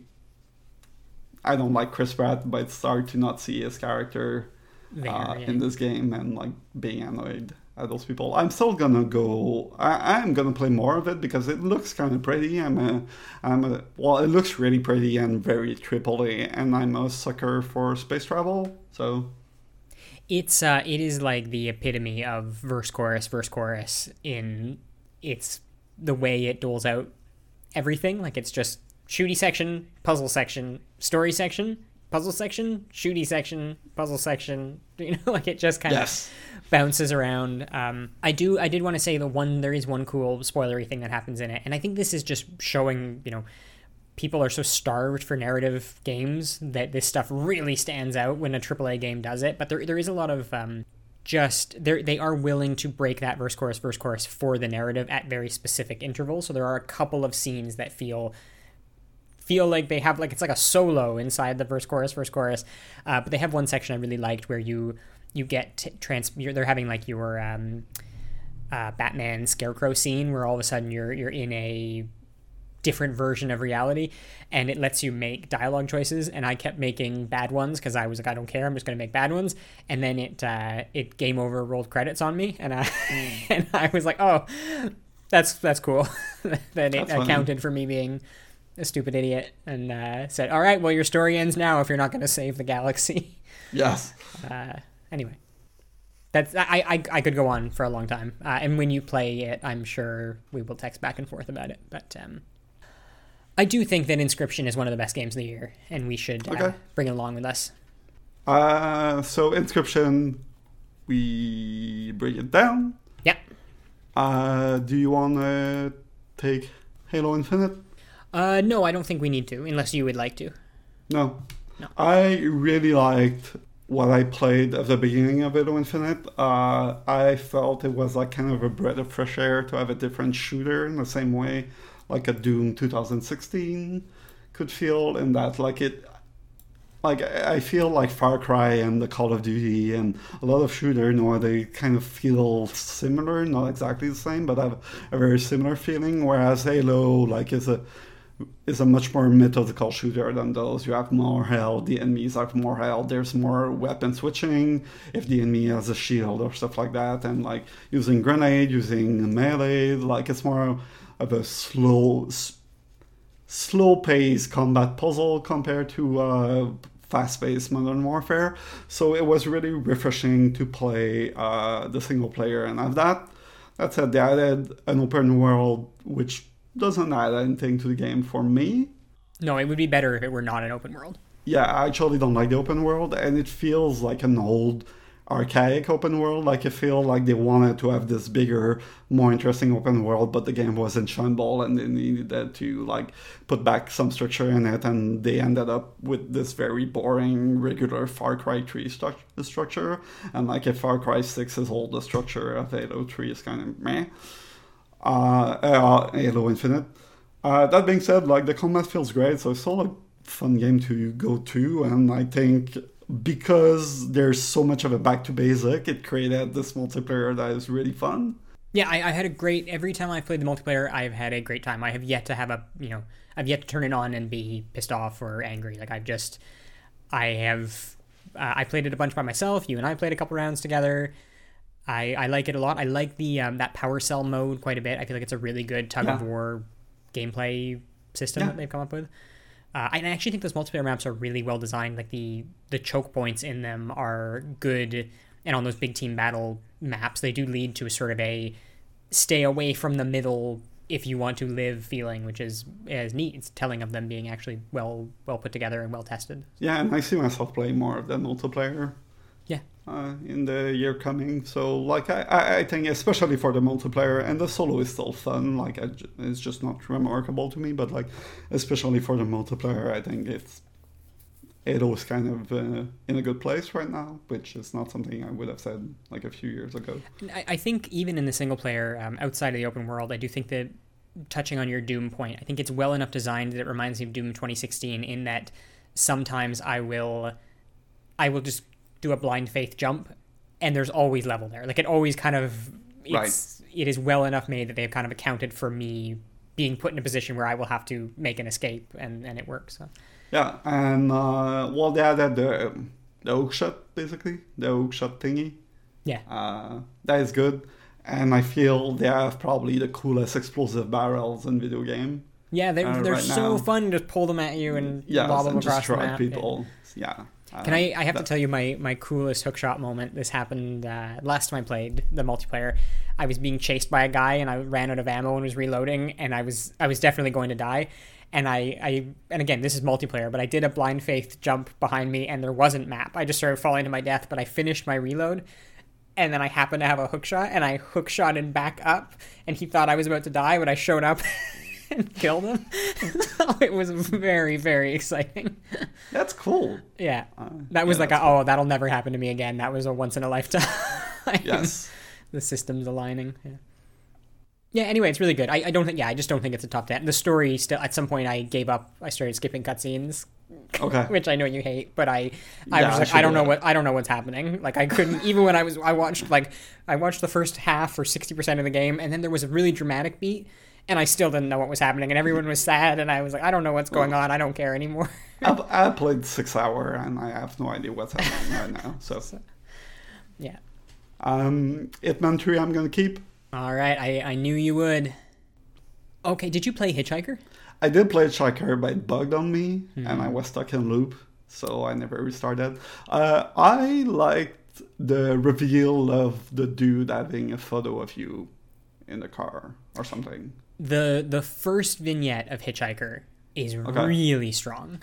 Uh, Okay. That that first that first little story beat where you just kind of wake up in you wake up in a car and you're hitchhiking and then you're getting all these little clues that something is wrong like him having a picture of you and you find a matchbook and it says like help on it or something so it, it feels like you're in some type of um, like memento time loop or something like you're leaving yeah. hints or whatever it doesn't i finished it it doesn't go anywhere that's that's has nothing to do with anything really Oh, that's disappointing. Uh, so it's just there's like another four or five vignettes after, and they get more and more surreal as you go to the point where they're almost like fantastical and um, ends up feeling a lot more like poetic than having any type of grounded narrative. So it just kind of completely goes down to the surreal, the surreal road. But it's not um, the writing is not good enough to sort of yeah. after that. And that's disappointing because we need some poppy thriller that don't use like surrealism as a way out. Yeah.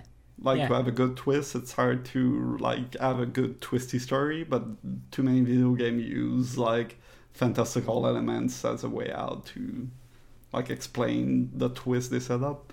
Yeah. Yeah, so anyway, it doesn't it doesn't really work as a vibes game, it doesn't really work as a plot game. Just uh, that, but that first that first vignette really is awesome. Yes.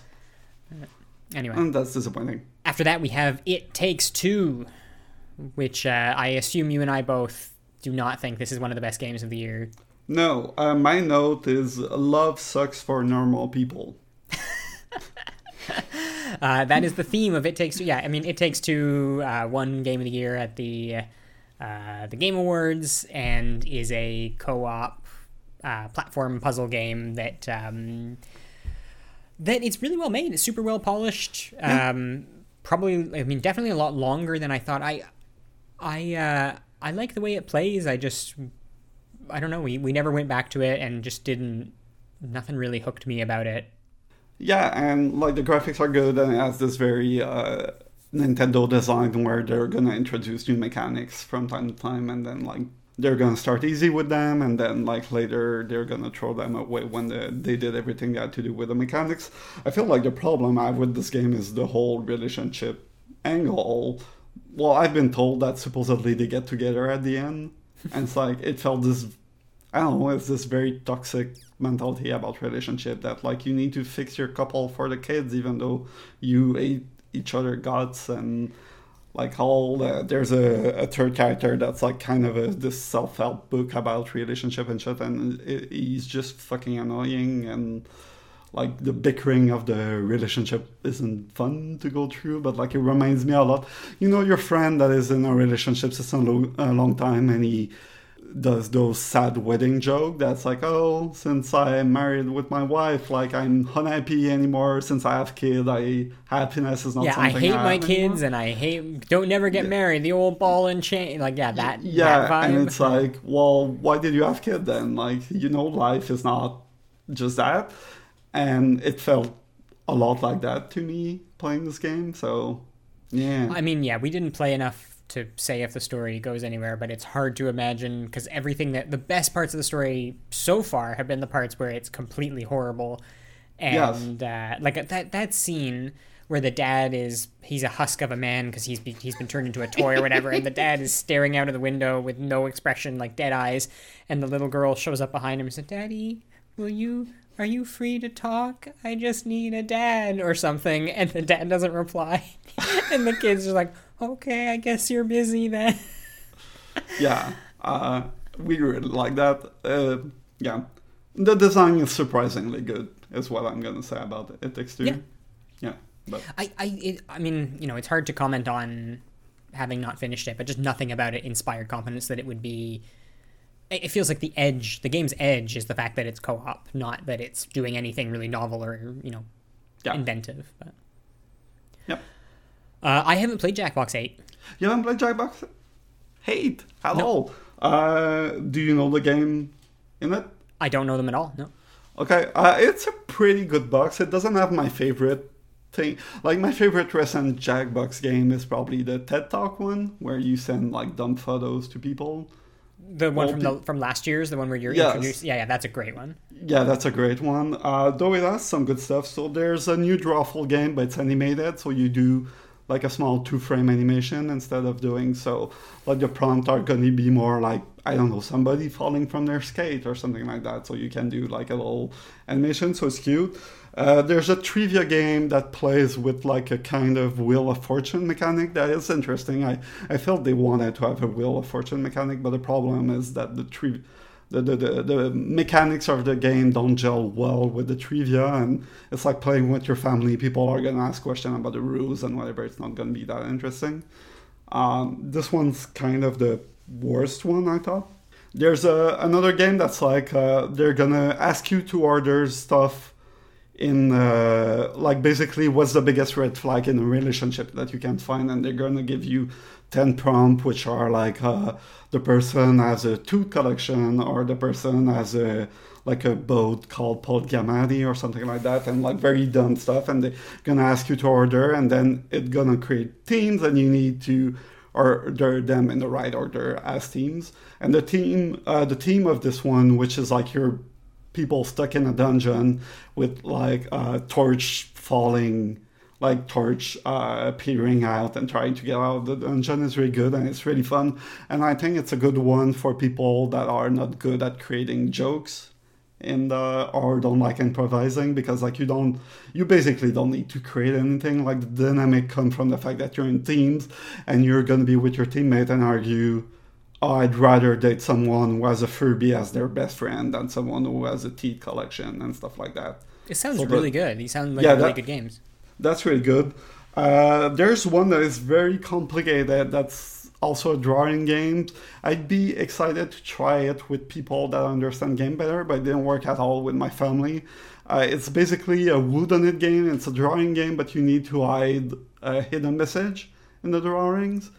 Uh, basically, I I I would have a hard time explaining how it works, but they basically give you a number and you need to draw around this number basically and people like your teammate or some people need to spot the number in your drawings but you're trying to hide it for some people to see it but other to not be able to see it. So that's very interesting mm-hmm. but maybe a little too complicated for some people.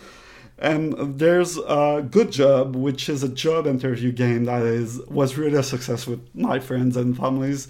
Uh, it's basically quiplash but you use basically you're going to get asked a question and then it's going to send your answer to another person and the other person can use the word you said to create new sentence to new question basically. So it's kind of quiplash but you always have a prompt from someone else to create your answer. So like it's going to be questions so uh, i don't know like there's a problem one of your coworker bothers you, what do you do? But the other person was asked a question that was like, how do you keep informed? And they, how do you keep healthy? And the answer, I just drink water. But then you're gonna have the answer, I just drink water, and you need to use those words to answer your question. So like you're gonna say something like drink, drink, drink, or whatever. Uh, so it's good for like it's it's very similar to Quiplash, but the thing that it's good for is that it's gonna when you're not inspired to come up with your answer in Quiplash, then you're gonna have a few words, and it's easy to just like play with your word around and make a funny or absurd answer with those. So it's very, I really like that. You've uh, oh, is there, there's another one? No, no, no. Oh, okay. It, I was gonna say you've, sold me on all these. Yeah, I think it's a really good Jackbox pack. I think the Wheel of Stuff trivia, uh, the, the wheel thingy trivia is probably the worst game, but even then, like it's just it's trivia. It's still fun to play from time to time, but all four other games were winner for me. So yeah, no, I'll, I'll uh, yeah, I will definitely pick that up. Even the trivia, like we, my family loves the Murder Party one okay. from Jackbox. Yeah, but so. I think I, I would think Murder Party is better. So okay, but like it might change the the, the, the I don't know. It might be a good change. Okay. Wow. We. It is funny when we've been going for almost two hours, and you're like, "All right, we're at we're at the Jays." yes. Next up, we have Jett the Far Shore, which I think is one of the best games of the year. Yes, it is. Okay, thank you. And then we have Kena Bridge of Spirits. And I'll be honest, I don't have very much to say about it. Just, I, I did you didn't play this, right? No. No. Okay. So Kena Bridge of Spirits is a game that um, builds itself in the model of you know a Pixar or a DreamWorks movie. Uh, it is stunning. Like it is a near I mean, not maybe not as good as the modern modern Disney stuff, but you know, if even if you go at like a you know a ten year old Disney animated movie like a Tangled is pretty spellbinding visually, and and this sort of hits that uh, that note. The the gameplay itself is is a lot of you know I talked about verse chorus verse chorus with Guardians of the Galaxy, and this is that as well. It's combat scenario puzzle walk to the next area combat scenario puzzle walk to the next area it's um the story is wholly entirely uninteresting which is why this game is sort of a dud. And it's just because they're you know as spellbinding as it is the gameplay is serviceable uh, there's just nothing kind of propelling you other than to see the next scene.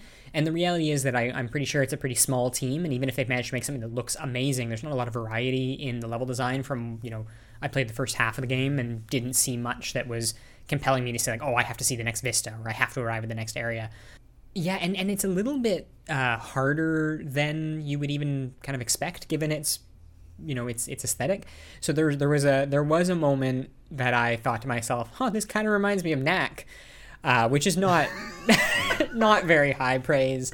Uh, I still there, there, this was a weird one that I put down because I wasn't really enjoying it, but I still find myself wanting to go back to a little bit. Like there was enough there to kind of make me want want to poke around it a little bit more. It's just it's quite long, and I hadn't seen anything in a number of hours that you know, made me made me feel like it was a must play. So right, uh, it does have the PS4 or PS5 haptic trigger things, so that's Oh, cool. then and it does the it. the breath of the it does the breath of the wild. Like if you jump in the air and pull out your bow, time slows. So then when time slows and you've got the haptic triggers, it's uh it's a cool feeling. cool. Uh, and then next up, we have the Kid A Amnesiac exhibit, uh, which is definitely one of the best games of the year. Uh, and then after that, we have Knockout City, which you didn't play, right? I played like an hour. Okay. Uh, I think it's really good. Uh, I think it's um, unfairly sort of passed over. Uh, I, I absolutely think it matches something like a Splatoon in terms of just being. Um, it is a gameplay first multiplayer um, dodgeball game. Uh, Yeah. So it's it's three versus three, and I think what I really love about it, and this is exactly like a Splatoon, is that the levels are very intimate. They're very small levels, uh, and then despite having all kinds of um, I mean, I, I don't like the visuals in this game very much, but despite having like a lot of production value, the maps are very legible. So you can actually pay attention to positioning and sort of be aware, have like general awareness of the people around you and what they are able to do at a moment's notice. Uh, so I, I actually, I just think in, in terms of its core game design, it works pretty well and is is really fun. So you can you know you can throw balls, you can spin balls, you can lob balls, uh, you can, and you can catch stuff. So it leads to a lot of moments where you're there's sort of a lot of tension where everybody's waiting to throw the balls, and then all of a sudden everybody starts throwing things all at once, and there's this frenetic energy for a moment, and then everything pauses again while everybody's kind of collecting balls um, to lob at each other, and it's um, I I like it. I liked it a fair fair bit. I, I liked it a lot too. Like it, it was, uh, it's also very easy to get into. So like it was very easy to start and play and like play a few match and like it's not as heavy as like other multiplayer game. It just like it was more that there's other game to play and I'm not a big multiplayer person. That like The the biggest issue with it for me was that the I do think the aesthetic is just not very strong, and so I didn't. Uh, I, I had a hard time selling it to people to maybe play with. yeah, right, yeah, that makes sense. Uh, after that, we have Lake, which uh, which is a game set in 1986, and um, you are a high-strung computer business business exec- uh, not executive but like corporate type who's decided that they need to they need to get away from it all and uh, go back to their hometown and become a mail delivery person. And uh, so it starts off with you sort of you know being chastised by your boss and you sort of get a sense for the toxic energy of the workplace that you're coming out of where you know everybody's at a party and you're not there because you're still working and then they're like you're going to be here on monday right? And then you say no i have planned vacation and you know you can tell her sort of seeding this like reminder over and over again i'm not going to be there. And then while you're you know even when you get on your vacation and you arrive in your hometown there's um you know she gets peppered with messages from her workplace saying like hey you know can you work on this? Can you take care of that? And there's so i mean obviously i relate to this i relate to this you know very quickly and very immediately. I think my issue with Lake is uh, not even it has production issues, but really I just think that sort of glamorizes and idealizes this scenic remote life in a way that I think is um, actually just very unfair and uh, not true because the, the reality you know like she'll she'll be dropping off delivery packages to this fairly huge um, like movie rental store and you want to say yeah maybe i just want a life working at a movie rental store in a small town but you would that's not a real job that you can have no. anymore like that that life doesn't exist so i sort of feel like it um it actually just made me really sad, and not yeah. for the reasons it was trying to make me sad. It, it was like, of, I know. I don't know. I feel well. I haven't played it, but like the realities of people living in small town, generally in factories or stuff like that, like are not it's not a cute life and it's not like obviously office and toxic office environment are not good for your health but like the reality of going to a town where everybody's work in a factory or the mine and everybody lost their ring because like of the noise there is no fucking better than the city life like it's not and then yeah. there's the fact that most people will be racist uh, yeah so i mean there's no the game has no I mean, I didn't finish it, so maybe I'm wrong. Maybe there is something in there, but there there didn't seem like there was anything in it that would suggest any villainy in right. this in this small town. Uh, and you know, and the, the, gameplay loop is not something that I I really like package delivery games, as it turns out. Uh, so you know, just kind of driving around town, dropping off packages would be fine. I just didn't. It didn't have the writing writing quality or world building of something like Eastshade, and then the actual thematic elements of this narrative, I also didn't find particularly compelling, and uh, I, I, found them sometimes problematic. So, anyway, that's Lake.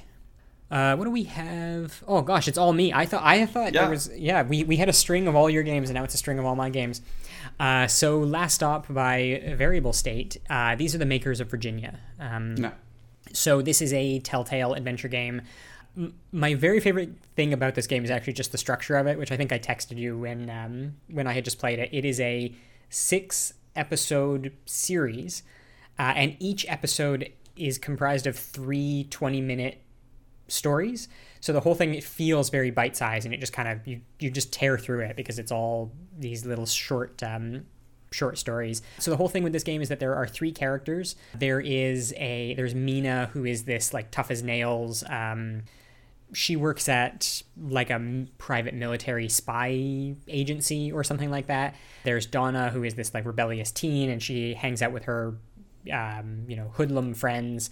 And there's John, who goes through a full Freaky Friday scenario where he cool. brain swaps with his uh, his neighbor, and his neighbor is this um, the game designer who's like constantly got his face in his phone, and John is this single father who's kind of sad and bumbling, but very very nice. And and yeah. so they have this Freaky Friday, and that's that's awesome. Yeah, we need a Freaky Friday Telltale games. Yeah, the, the Freaky Friday plotline is definitely the best the best of the cool. bunch. But the the strange thing about this game is that for as down to earth as all of those characters' plots are, it's a sci-fi game, and it all culminates in this wild, like wild moment where they all end up in an alternate dimension Star Wars world where there or maybe Star Wars might not even be apt I haven't seen or read Dune but like probably more like a Dune scenario and it turns out there is this like angelic devil figure who is capturing humans from Earth and taking them to sell in this alternate reality, and then they accidentally kill him and they end up on trial, and there's this whole to do. But that really is neither here nor there, and almost entirely unrelated to the personal dramas that go on with those three initial characters. And some of them are better than others. Uh, the Meena is like she's having an affair and she's cheating on her husband and she's really mean, but there's someone at her work who is young and bubbly and like so she's having to sort of fight for her job and also she's stressed and she's got all these other things and they're all um anyway I, I enjoyed it a fair bit. I don't uh it's probably a little bit long for what it is and it, you know it it's very very gameplay light. It is probably probably has less traditional gameplay than Virginia did. like this is really just a TV show yeah. where you walk from point A to point B, but it has some of that visual flair that uh, Virginia did. Like it does, it does but look. Sorry. Unlike Virginia, it has like talking character and writing. Yes. Yeah. yeah. Okay. I, Virginia might even I, I, didn't love Virginia, but Virginia might be uh, like a more interesting place for you to spend some time if you were doing one, just because it, it's shorter. This doesn't really earn its six hours, but I had a good time with it because I like Telltale style adventure games. Yes. Uh, well, talking about Telltale ga- uh, style adventure game, our next one is Life is Strange True Colors uh, from Deck Nine, so not from Dontnod, which are the the, the uh, creator of Life is Strange. Deck Nine did um, the prequel to the first Life is Strange Yeah. game, yeah, Before the Storm, uh, and they're coming back for this new one where you play as a young woman getting out of juvie and meeting her brother uh, that she hasn't seen for a long while uh, because they were both orphaned and kind of separated in a small town and small stuff happen and drama happen her brother dies and there might be uh, like it's unclear like her brother dies because there was a detonation close to the mine and it's unclear if there was human error there or if, if there wasn't and uh, that's basically the pitch of it. And uh, yeah, you're playing a Telltale game. I, I I quite like the main character of this game, which is what like kind of saves it as a whole. My biggest problem I had with Life is Strange True Colors is that the real story, which is the story of your brother dying and like the the, the, the what's happening in the town with the company and whatever, and if there's been a killing or not, is basically barely touched at and then solved in 30 minutes. So it feels like the game is gaining its time by giving you these side stories that don't make sense, that are just more about knowing the other character in the town. And they're nice because like all the characters character individual are kind of well written, but the main arc itself is just like it's crazy how quick it resolves as soon as it starts. Yeah. So I I actually really liked this game a fair bit. I I almost stopped you to say that belongs on the short list, and then you were just you just rolled into it. Oh, I'm sorry. So so I wasn't going to stop you because it didn't make my uh, my top ten, but. um so I mean, everything you've said is true, and I do think that the story kind of wraps up out of nowhere. But I I liked it, and even the the speed at which the story resolves and the way that it all just kind of has like a neat bow on it right at the very end, uh, it sort of worked for me because I really do. My whole vibe with this game was that it was it felt so much like a 80s teen drama where like we gotta someone's coming to take I, I texted this to you but like someone's coming to take down the rec center and we're all going to band together and you through the power of friendship we're going to convince this bad person that we got to kick this corporate guy right out of town. And um, so even even I think the story is a little bit more sophisticated than that but um, at the end of the day I really loved the little trial at the end where for just by happenstance the entire town is in the bar and they're gonna they're gonna talk through their feelings and Yeah. they're gonna sort through this 20 year conundrum So see, uh, I played this game in a weird like I played it in three sitting, but when we started, like I played it with my partner, and when we started the last sitting of our playing, we were at the beginning of the LARP. So uh, there's a kid that's sad because like your brother died, and the kid was close to your brother, and you do a LARP to make him happy or something, and the LARP itself is like a an hour and a half side story where obviously you're still playing those characters that look like who they are, but they have shitty costume and everything. But like it's a whole side story about like fantasy bullshit. And like this story of the LARP is more involved than the main story of the game. And I was like, for the whole hour and a half, I was like, what are we doing? and like, when the LARP ended, we finished the game like an hour after, like super quickly after. And it just made no sense because I. I felt for a moment I saw this fantasy movie that had like a small town thing right at the end for no fucking reason. so the the structure of this game, the way it, maybe it's because of the way I played it, but the structure of this game made no fucking sense for me. And like it's not a new issue for Life is Strange. Like we talked, I really like Life is Strange season one and two, but like we, we talked about, it's basically episode one and episode five of those two seasons that like have stories and everything in between is just filler. And it's kind of the same issue, but like I feel because it's this whole game, like it was more, uh, it was harder to compare, uh, to, to, to, to separate the part for me. So Yeah, for sure. Yeah. I, I also, but I, I will say, you know, it all the adventure game structure, Yes. uh, like the the walking around town and you know going to the same shops and then even when you layer that larp thing on top so you're sort of reusing the assets and having more um, a different kind of experience with the exact same area like i do think it's all pretty well constructed like it felt um, Yeah.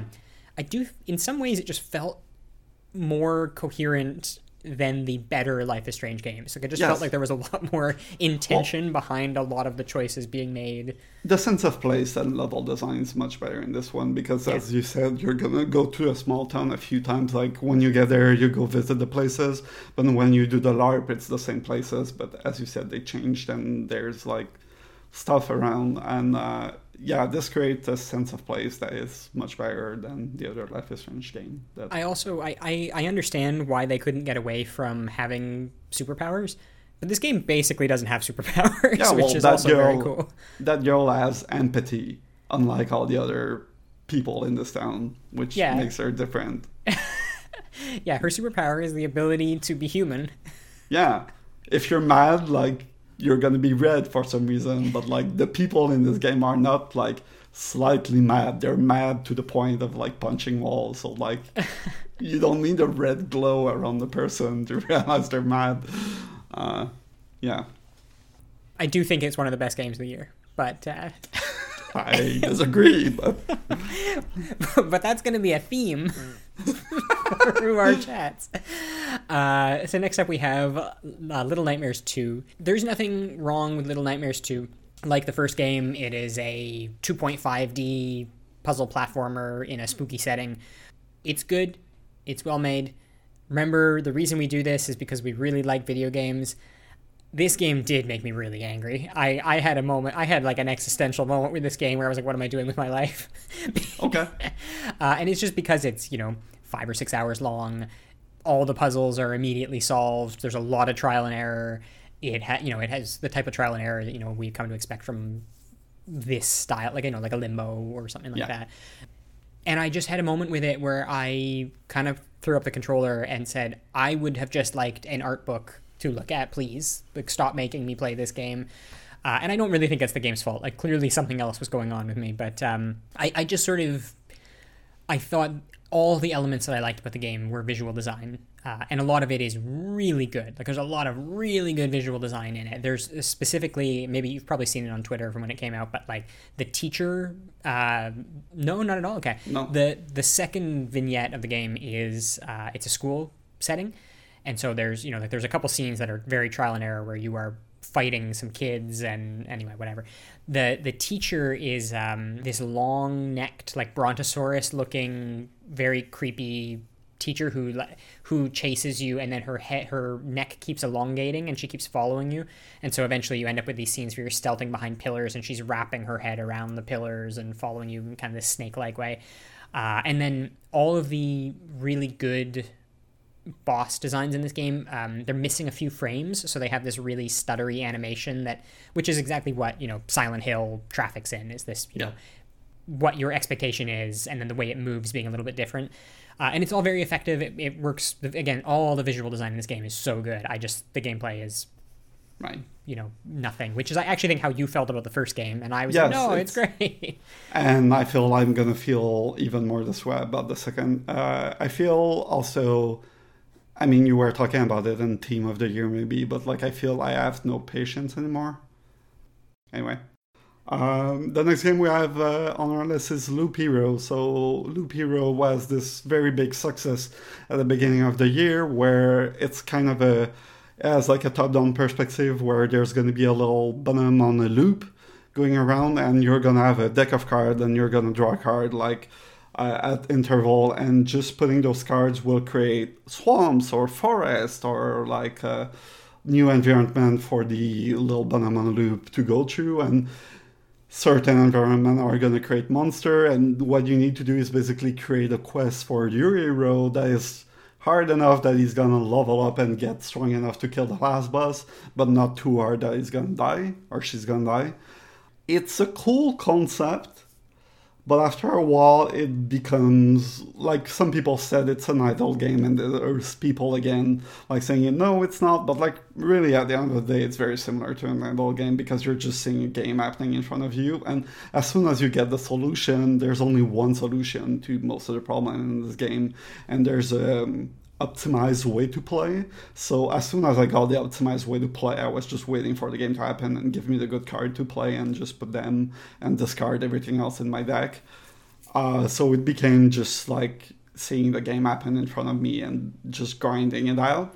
So it's it's kind of where it lost me because there's no there's a specific solution to this game, so there's no you you don't experiment as much as you would think with the environment and the card that you're gonna play on the ground. It's really you want to try to get that optimized run for your little character, and when you got it, you just wait till the level ups enough to fight the last boss and then do that.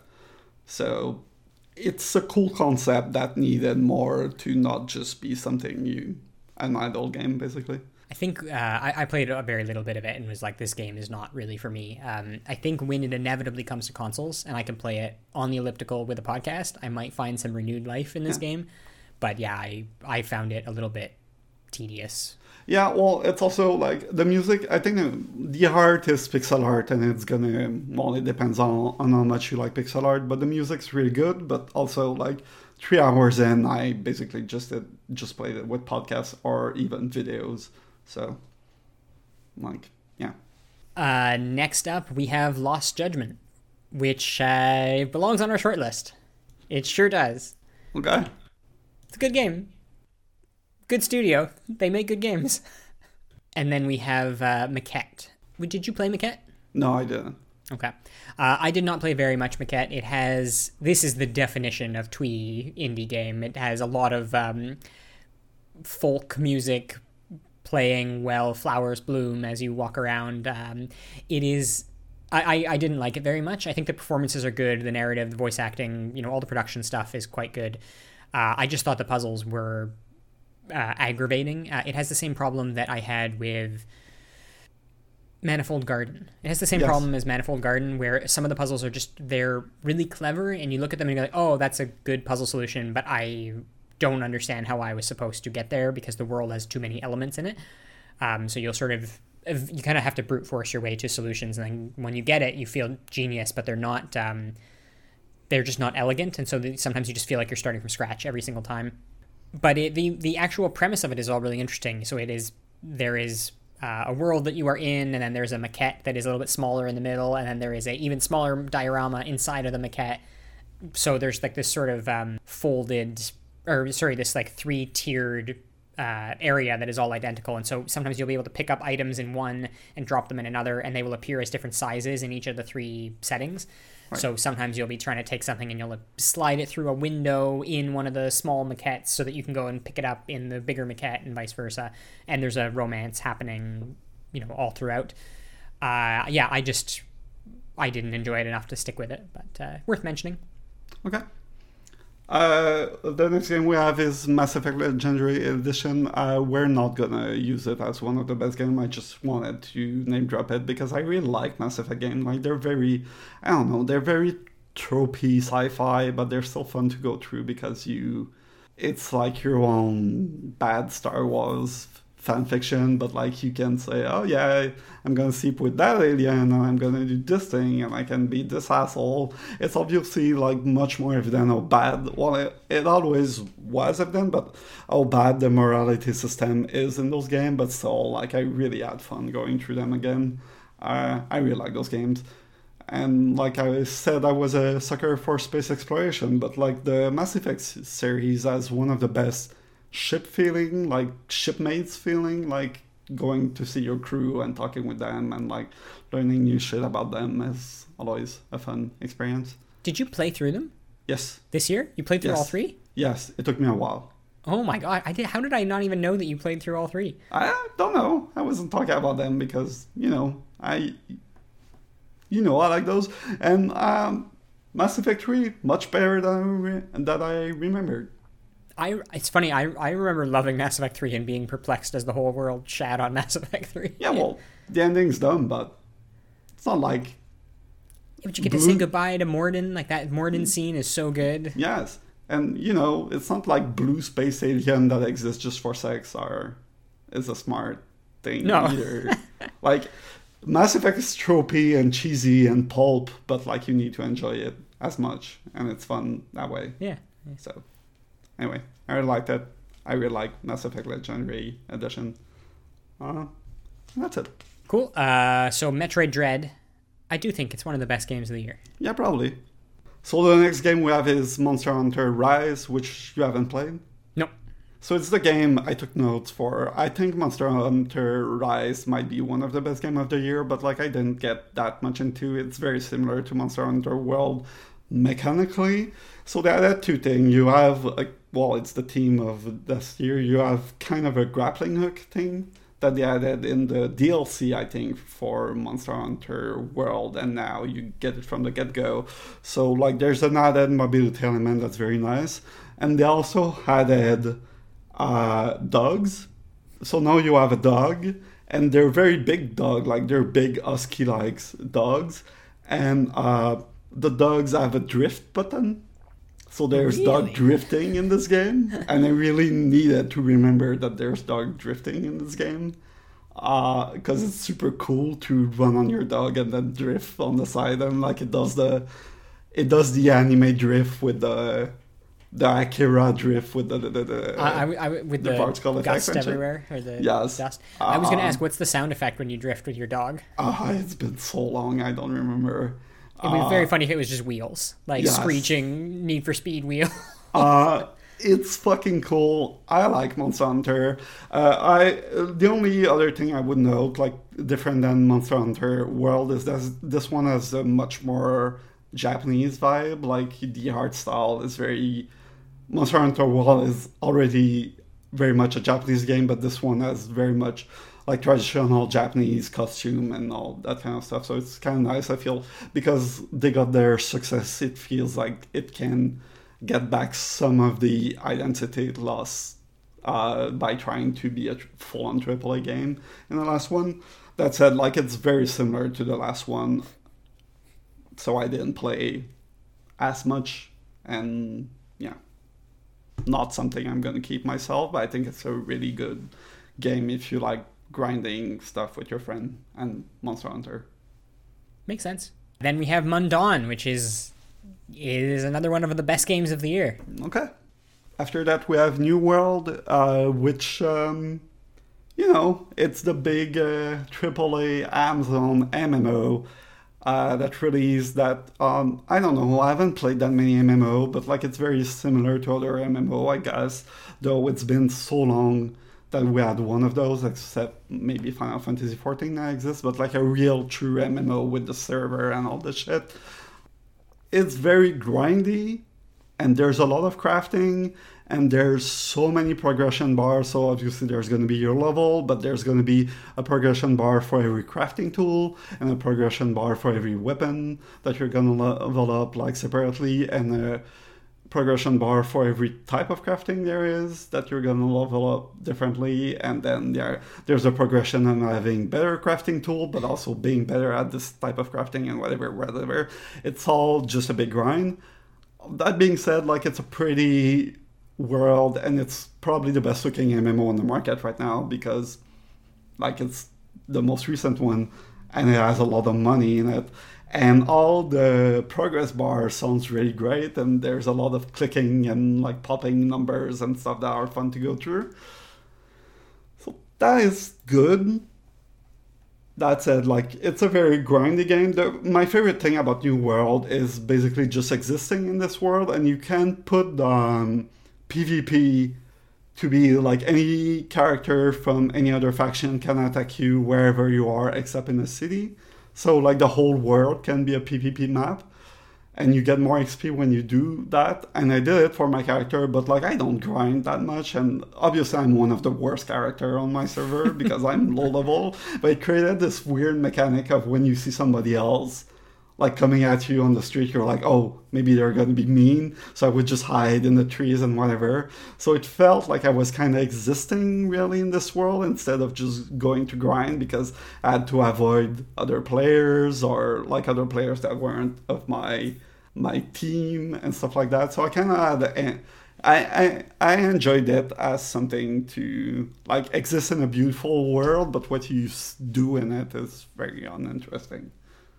I mean, it, all the things I've heard about New World, every time you describe a scenario like that, like hiding from players, or I've heard a couple people at my office talking about the economy, and like Andrew talked about the economy a lot. Yeah, and I so- got very excited about that stuff. But The the problem with the economy is that I'm level 20 of the level cap that is 60, and I'm not engaging with that at all. Like, Yeah. yeah. it it just it does sound like a more it sounds like one of the more interesting games that came out this year, even if it's an MMO and it's couched in all this boring grind. Yeah, it's very, very grindy. Anyway, after that we have Night Delivery by Chilla's Art. Uh, so I, I feel like I will play a Chilla's Art game every year now. Uh, it is. I, I like the general vibe of all these games. They're these PS1 horror aesthetic games, and um, all of the. I don't know if you remember it from last year, talking about convenience store, but um, the character models in the games are always these polygonal people who have real world faces plastered on the model. So they ha- it creates this really horrific effect where they just they just look wrong and it it's um it's very cool uh, so this game has you delivering packages and you just kind of show up in front of this apartment complex and there is a truck full of parcels and you go look at the parcels and they have numbers on the doors and then you have to go to the the various doors and each each person at each door has this very creepy expression and creepy dialogue to say to you you know some of them like there's a uh, there's one character who is clearly like a religious fanatic, and he is he he wants you to like give all his money to the priest who's down, who's clearly the superintendent down on the first floor, and uh, there's a mother and child, and you constantly feel like this game is going to jump scare you for two hours, and then there's nothing, nothing, nothing until the very end of the game, where it just is becomes jump scare city. This game I was very unsure of because I thought that what was happening was they were suggesting that um, everyone in the apartment complex was picking on this one um, handicapped person, and that then the handicapped person went and killed everyone in the apartment complex. I think, and anyway, I, I was ready to write the whole game off because I was very angry at it, but I think what's actually happening is that they ultimately kill him. Uh, but it's unclear to the point where I was made uncomfortable by the story not for the right reasons, not because it was spooky horror, but because I was like, "What are you trying to say?" But uh, anyway, you read a, you read a lot of dialogue where there's there's clearly this character who something happens with, who keeps writing to his mom about how he's being completely ostracized from the other tenants in the building and bullied and picked on. Anyway, I, I don't have more to, to add to it. These are total mood games. For as much as I'm here talking about the story, like this is this is a 100% vibes game. I didn't like it quite as much as Convenience Store, just because I really liked the ominous glow of the Convenience Store. But um, there's a lot more walking around in this game. Like it's a bigger space, which leaves a lot more room for you to be on edge that something is going to happen when you are all on your own at you know the crack of dawn, walking around this Yeah. apartment complex. And nothing happens for a long while. Uh, then after that we have oh well this is this is you this is Nintendo Garage. Yeah, well, I didn't play that much of Nintendo Garage. I was very excited in the idea of having like it's kind of Nintendo's take on Dream, so it's like a, a very simple uh, visual coding language with a bunch of tutorial to teach you about the basic of coding. Uh, the problem I have with it is that like it's very handily the Nintendo way, so like it's very slow and now they explain new stuff and they're gonna explain new stuff like over and over and over and over. And then you're gonna be like yeah i get it. Just get it over with to the point where it just become tiring. And then when you finally get all the tools it's not as open as you wish it would be. So like it doesn't strike a good balance between being simple but also being powerful to create games uh, all the game kind of look the same and are very similar like uh, platformy type stuff and whatever yeah, it's just way too much tutorializing and handle this shit. Uh, I was very disappointed with it. That's too bad. That's too bad. I guess I should have known when you didn't talk about it very much that it, that it Yeah. was kind of disappointing. Yep. Okay, so our next game here it's probably one of the best games of the year. We're not going to put it on the list. I kind of want to put it on the list just no, for the I kind of of want to put it on the list because you talked about this game the whole year. Okay, good. I, I have it in my notes as part of the bigger list, but I thought, oh, maybe I won't. I, okay. Anyway, I will just say the name Nuts. Nuts is really good. Yep. Stupid game. um. Okay. While we're being silly, I I think I want to see Echoes of the Eye on the list, even if we agree it can't be. Yeah, well, that's it. The, the, the problem is, um, uh, I'm gonna just put it there. So the problem I have with Echoes of the Eye is that I haven't played it, while knowing it's probably the best game of the year. Or It, i- it is the best game of the year. yes, Like that's it, it. like bar like it does it it blows it blows all the other games on my list out of the water. it's, Yeah. It is the best game of the year. But like I haven't played it because it would be kind of I don't know lame to say again best game of 2021. It's Outer Wilds again. It it also yeah, and it doesn't it does refer to that base game enough. Like there's there's it exists in the world of that game in a way Yes. that makes it kind of ineligible anyway. But Right. anyway, uh, Outriders.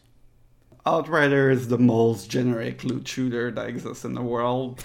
I, I- I feel like the only reason it kind of caught on is because it, like, I feel it was a month before it released. It was just announced as a Game Pass game or something like that, and then like everybody had a reason to try it for free, and there were no big AAA game happening at, at the same time. It's fine, but like as soon as something else came out, I just tried to play it.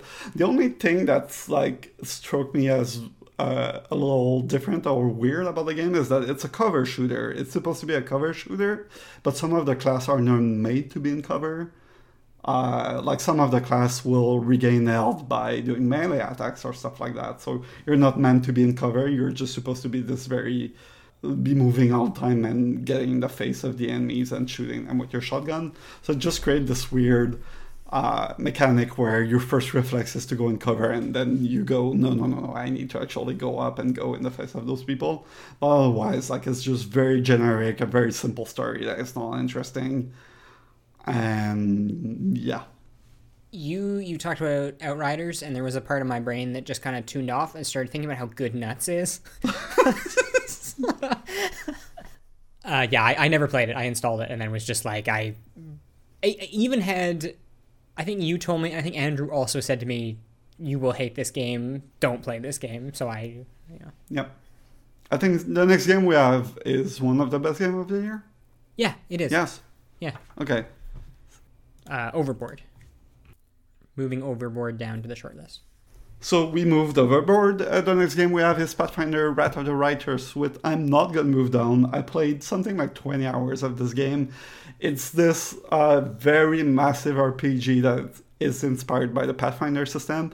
Uh, the Pathfinder system is basically the old 3.5 Dungeon and Dragon system when people doing uh well dungeon and dragon was simplified to be more accessible to people and like pathfinder is basically oh no i don't want to have the simplified dungeon and dragon. I want to have the dungeon and dragon where i'm going to count my weight my ammos i have like thousands of spells and some spells will need like crafting shit and whatever. It's a super complicated game and then pathfinder wrath of the righteous try to adapt all of this to a video game, and it's cool because it's this 100 hours RPG with just a ton of mechanics. But it's also very intimidating when they ask you to create a character, and there's like 10 races, 26 classes, and each class have something like 50 different special abilities that you can choose from and they basically give you a big list and there's search function in the list for your abilities just because there's so many abilities that you need to be able to search them and there's a big encyclopedia book on the side that you can go through to read the rules and whatever. Uh, it's for specific kind of people and i'm sometimes that specific kind of person that really like my big crazy rpg it's really intimidating though. I, I like it it's a little too generic fantasy for me to say to go to bat for it to be yeah it's one of the best thing and the story is one of the best thing like it's very much uh, there's a big evil that came out from anywhere and killed a god and then you need to level up till you get big enough to kill the big evil and whatever. So it's very generic. It's more interesting because of the characters are going to be interesting, but still very generic fantasy. So I'm not going to go to bat for it. But like if you're into big, massive RPG, I think it's a pretty good one of those. I, I believe you. Like I, Yeah. I believe it's amazing. So But yeah, I, I think it's 26 class is a, a lot to choose from, and every class has three subclass that you can choose from later. So, you know, endless, yeah, in infinite game here. yes, And then Psychonauts 2. This is this is one of the best games of the year. of course. Uh, yeah, okay. Qomp is a game I played. Uh, it's basically you're the ball in a game of Pong that find a way to get out of the game of Pong and you're just playing the ball basically. And the ball will move by itself, and the only control you have is pressing the spacebar to change if you're going up or down, I think. And it's basically a whole platformer created around this idea. Uh, it's cool, like for for what it is. Like it, it, it also has this kind of Nintendo design where each level has its own mechanics. So either it's gonna be like platform that, as soon as you touch them, they're gonna disappear, so you cannot touch them more than once, or like some walls that are gonna move with you, and that you need to time yourself that you're gonna move directly in them to be being able to bounce back. Uh, I feel I have an issue with everything that moves by itself like an auto runner because again the only move you can do is changing your direction from up to down, so you're always going left or right without you choosing the speed. Is I feel like I sometimes it just bothers me that knowing I'm gonna die and having nothing I can do to change it. Like there's sometimes you're gonna realize 10 seconds before you're in the hole that you're about to die and there's nothing you can do to save yourself. But again, as a like a small I feel like as a small design document on how to use a mechanic and then like change the world around it to create new mechanics by itself, it's interesting. Uh, it's a little too long, like it's something like four or five hour, and I was like done with it after one or two. It's well made enough that it's worth a look. I think. I, I did try it. Um, I think I also just found it frustrating because I wasn't very good at it, and then kept dying, and eventually was like, "Oh, this is an Olivier game," Yes. and moved on. yeah. Have you played the next one? Yeah, I did. Uh, go ahead, go, Go. for it. Well, I, I was just gonna say our next game is Rain on on Your Parade, and I really didn't like it. so that's why I was asking you if you played it because maybe you have more positive stuff to say.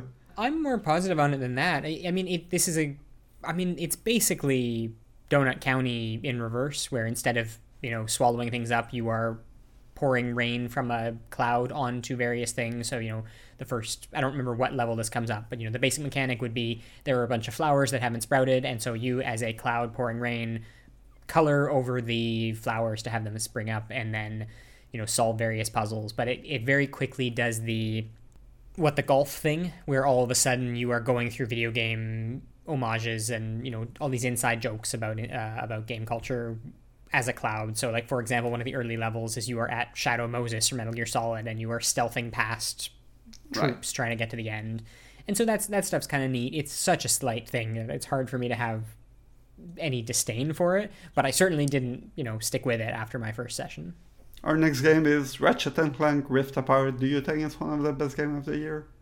it's probably one of the best games of the year i don't think it's one necessarily one of our best games of the year Yeah, it's not going to be one of our best, so let's talk about it here. Uh, I mean, it's the new Ratchet and Clank, and the cool thing is basically uh, it's a multi-dimension game or whatever, and because of the power of the PlayStation Five or some shit, TM, TM, TM. Yeah, you're aba- you're able to switch dimension very quickly because the loading are very quick. So they do the thing where there's going to be like dimensional rift, and you're going to enter them and be in a completely different world uh, very quickly, and it's very impressive on the triple level.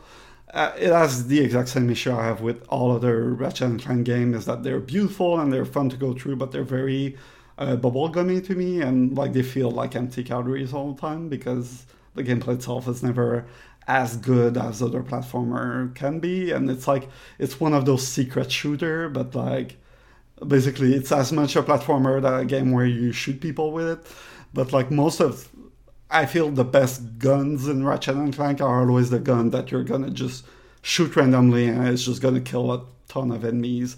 So you don't have to literally aim most of the time. You're just like shooting at stuff. I, I do think it is the best Ratchet and Clank game, and I, I did have a hard time putting down, even if it's empty calories. Like it does move you from section to section so quickly, and there's constantly something new to sort of poke at.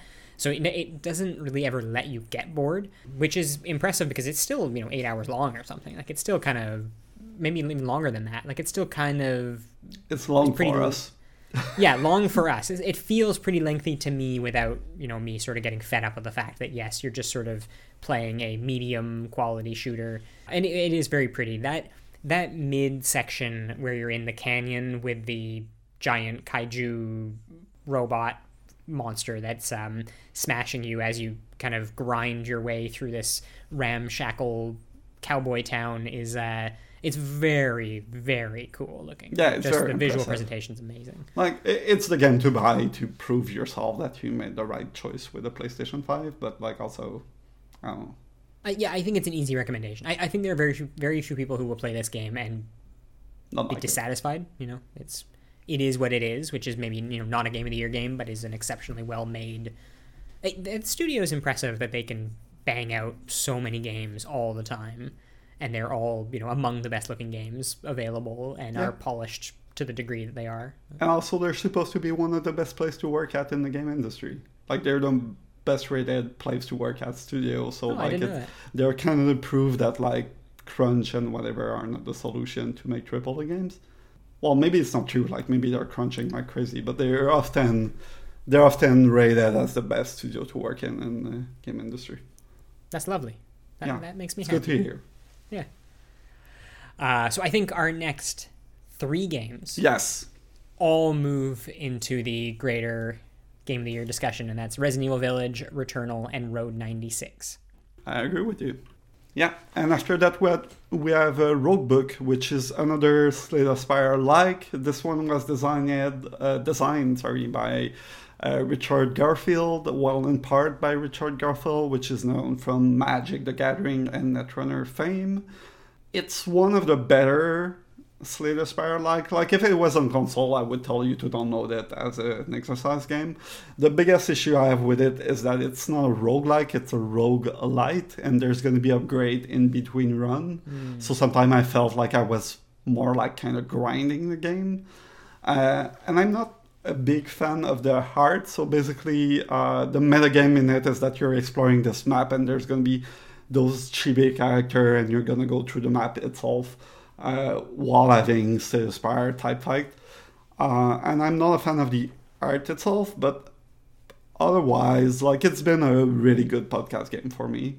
Uh, something I I'm like I've been playing a lot of it. I just don't think it's as elegant as this Spire is again, but it's one of the better one that I'm quite happy to have.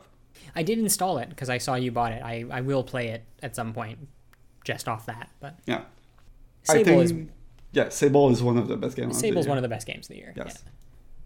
And uh, Scarlet Nexus is not. Scarlet Nexus.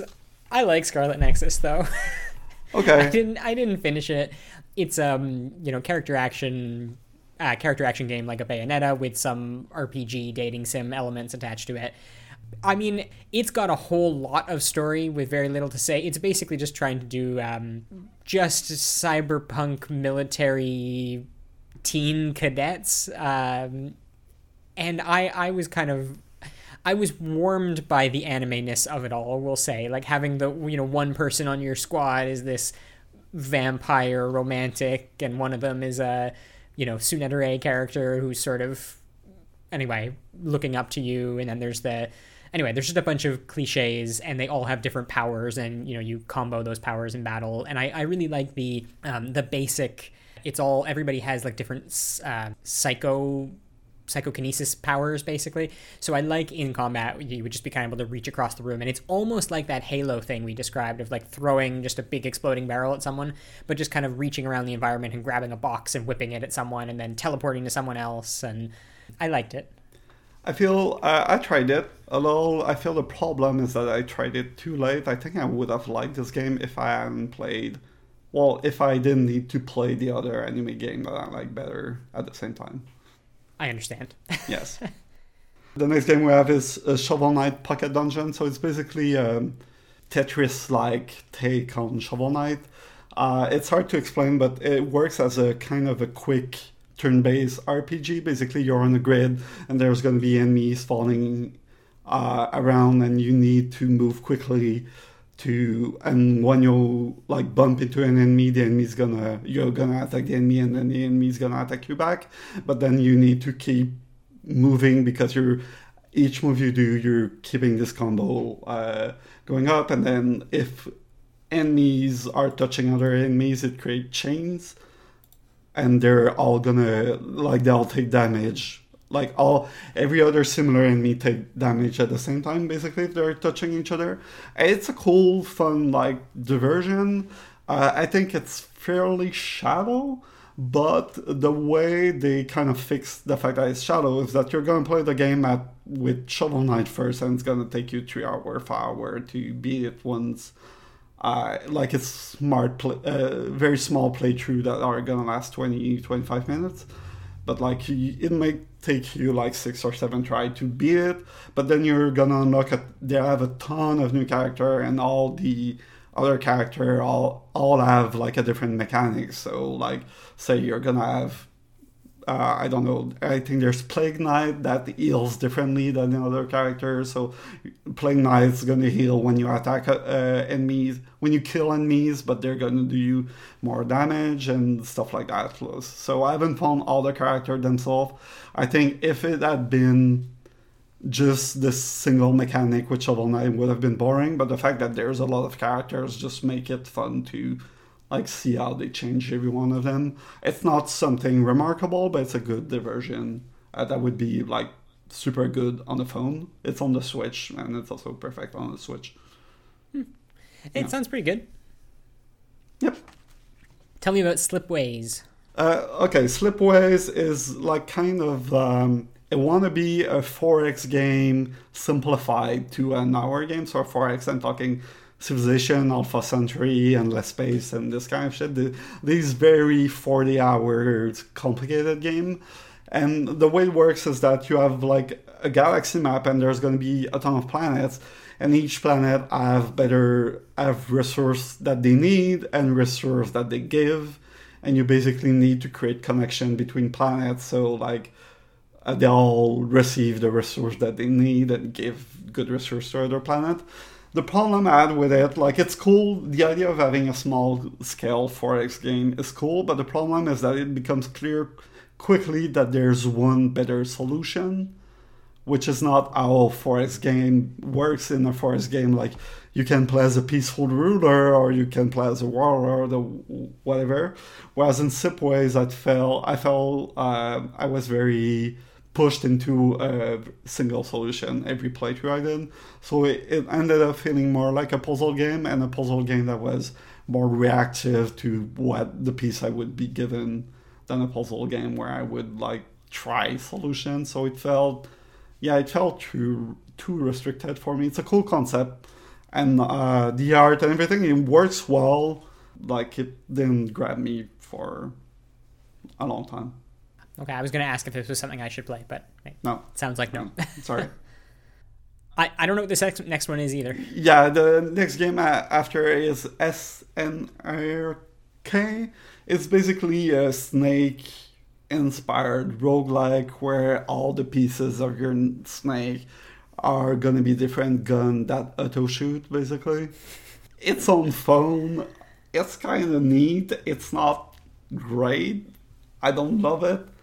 Uh, but it was recommended to me as like as as a a cool roguelike Binding of Isaac type thing. It's really not like you shouldn't expect Binding of Isaac. It's much smaller in scope. Like it's really just you're playing the same level over and over as a snake game goes. So it's not a game that you're gonna invest a lot of time in. If you're in, interested in scoring games, maybe it's good.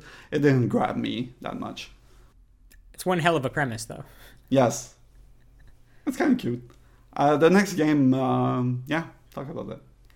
Uh, so Sea of Thieves, the Pirates of the Caribbean DLC came out this year, uh, and I, I'm sad that I never finished it because I really liked it.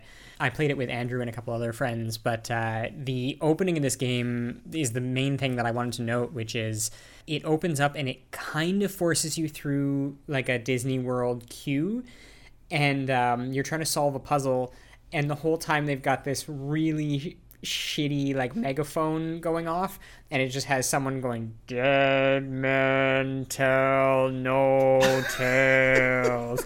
But and then the first time you hear it you, you kind of smirk. But then it just keeps going it's just repeat like looping the same line while you're going through this cavern and just saying it again and again and it just got funnier and funnier it had almost like a um uh like a deep rock galactic like rock and stone feel Yes. where it's like when you say something enough times all of a sudden it becomes funny. very funny So yeah I was very curious in it because I really like Sea of Thieves, but like I don't want to have to play it with our friends. So does it work as like a single player story thing or not at all? I think probably not. Yeah. I mean, it probably works about as well as the main Sea of Thieves, which is also like fine, but a little touch and go when you get to like boss encounters and things like that. Yeah. Um, anyway, it's it's more just like it was an excuse to play Sea of Thieves, and I like also like Yeah. Sea of Thieves a lot. Like sea it. of Thieves is, you know, we talked about twelve minutes at the start of this. Sea of Thieves is the secret best escape room style game out there, and I know it's not a literal escape room because you can go anywhere and do everything, but just like those elements of clues and the ways that you solve them, the type of logic and problem solving that you do in Sea of Thieves is so good. Yeah. The next game we have is Solasta Crown of the Magister. It's not one of the best game of the year. I just want to say it now. Uh, Solasta is like it's an adaptation of the 5e Dungeon and Dragon 5e rules in a dungeon crawling adventure, and um, it's low budget, so like it really doesn't have the acting and storytelling chops of um, Pathfinder. Uh, that being said, they did a real good uh, job at like tr- uh, transposing the rules of 5e to a video game. So if you like like playing Dungeon and Dragon, but you don't have like the crowd, and it's hard to do RPG game, TTRPG game these days. It's a very good analog for that. Also, it has a pretty good level creator, so as a dungeon crawling thing, it's good.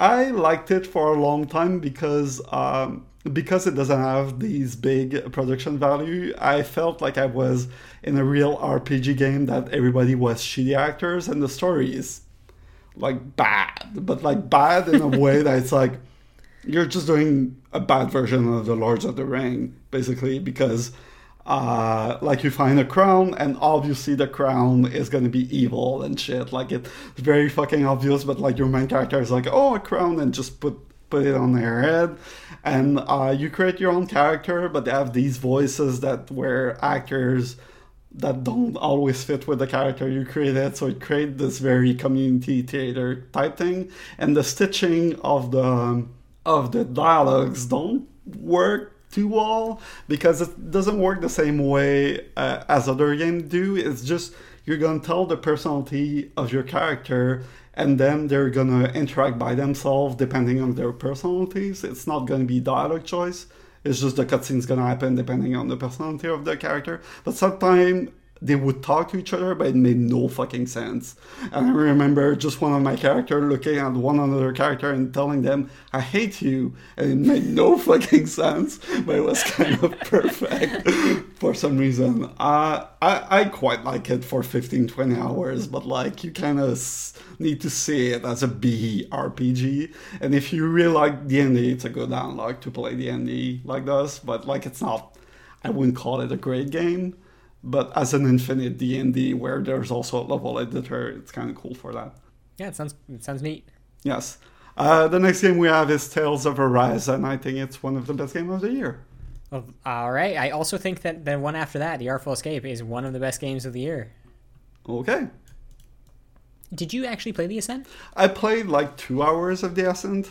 I really don't like it. It's like a top-down cyberpunk Diablo-like, though. Like calling it a Diablo-like is a little too much. It's more like a uh, twin stick shooter with some RPG progression and some RPG choice. It has a big case of the CD Projekt Red writing issue, which is everybody hates you and everybody reminds you that you're a piece of shit all the time and your character doesn't have any other personality than being a piece of shit.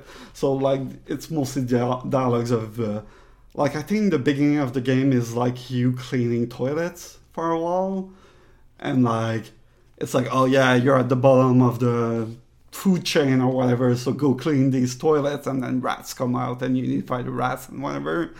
And it's like just people telling you to go fuck yourself all the time.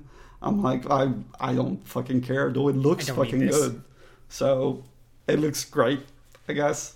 But I didn't play it much more than an hour because after being told for an hour to go fuck myself, well, I did.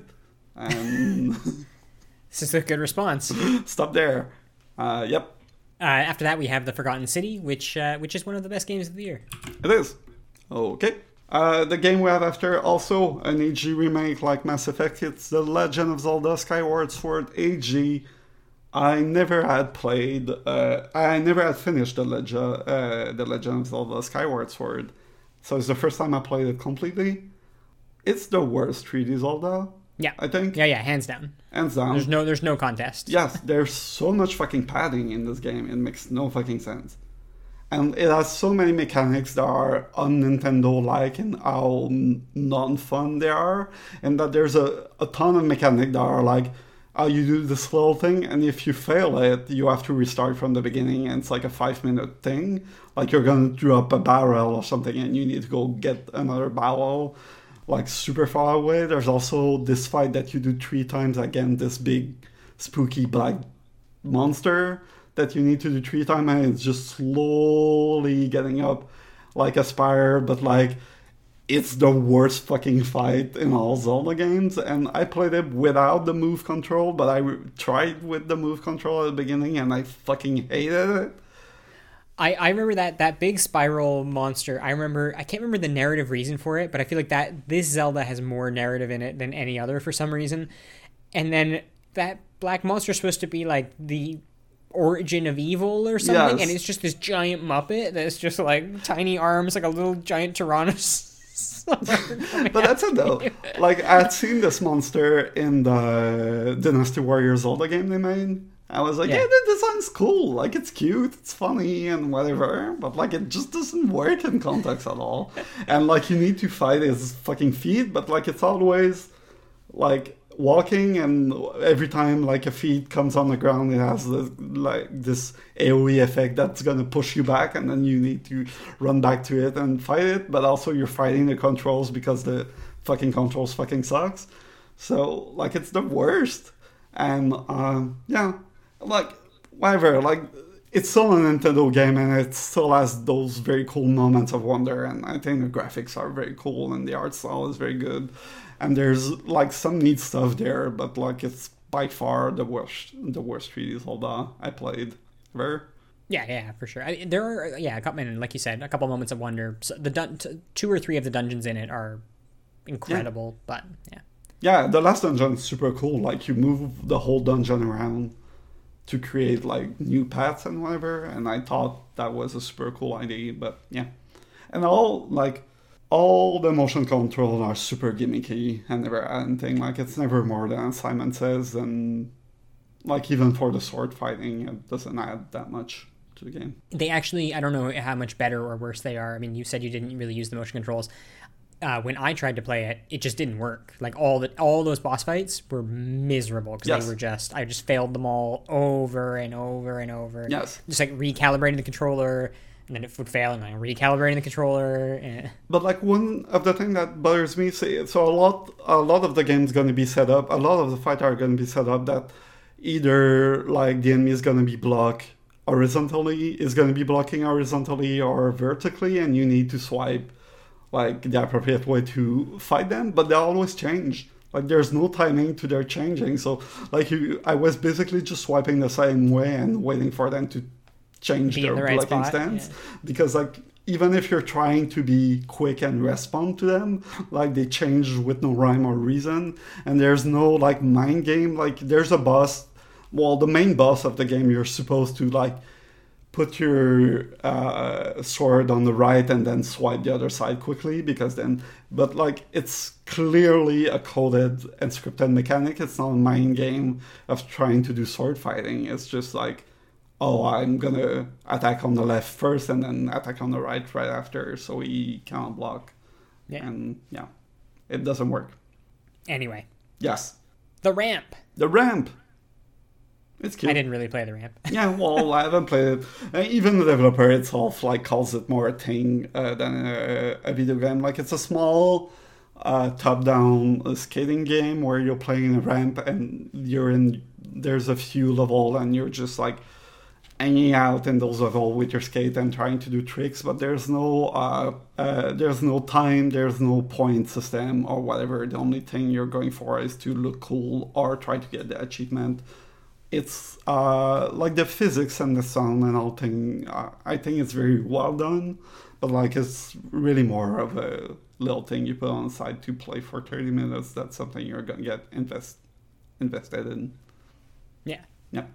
Uh, so the Wild at Heart, I really, really liked. Um, I didn't, I did not play enough of it. I maybe did two, maybe three hours of it. Um, it kind of falls in the category of a chicory, where there's there is a level of polish here that feels Nintendo-like, and it makes me really want to play more. This is a Pikmin-style game, so you're you're getting you you end up in a you know areas that get increasingly larger, and you have you know you have sections that you know you can't access until you have X item, and so you are trying to basically wander around and find the right Pikmin to move the right thing to get to the right spot. So it has this Rube Goldberg like puzzle solution system, and it it feels really good and it works really well for a you know it just it just feels good and, and is easy to control and just feels um, like bubblegum in a really joyful sort of way. But um, I, the narrative did push me off. Like I was almost immediately buttoning through cutscenes because it was the incredibly rote indie video game story of you're a kid, you run away, and your dad, there's only one parent in the picture, and so the parent that's left is clearly an alcoholic or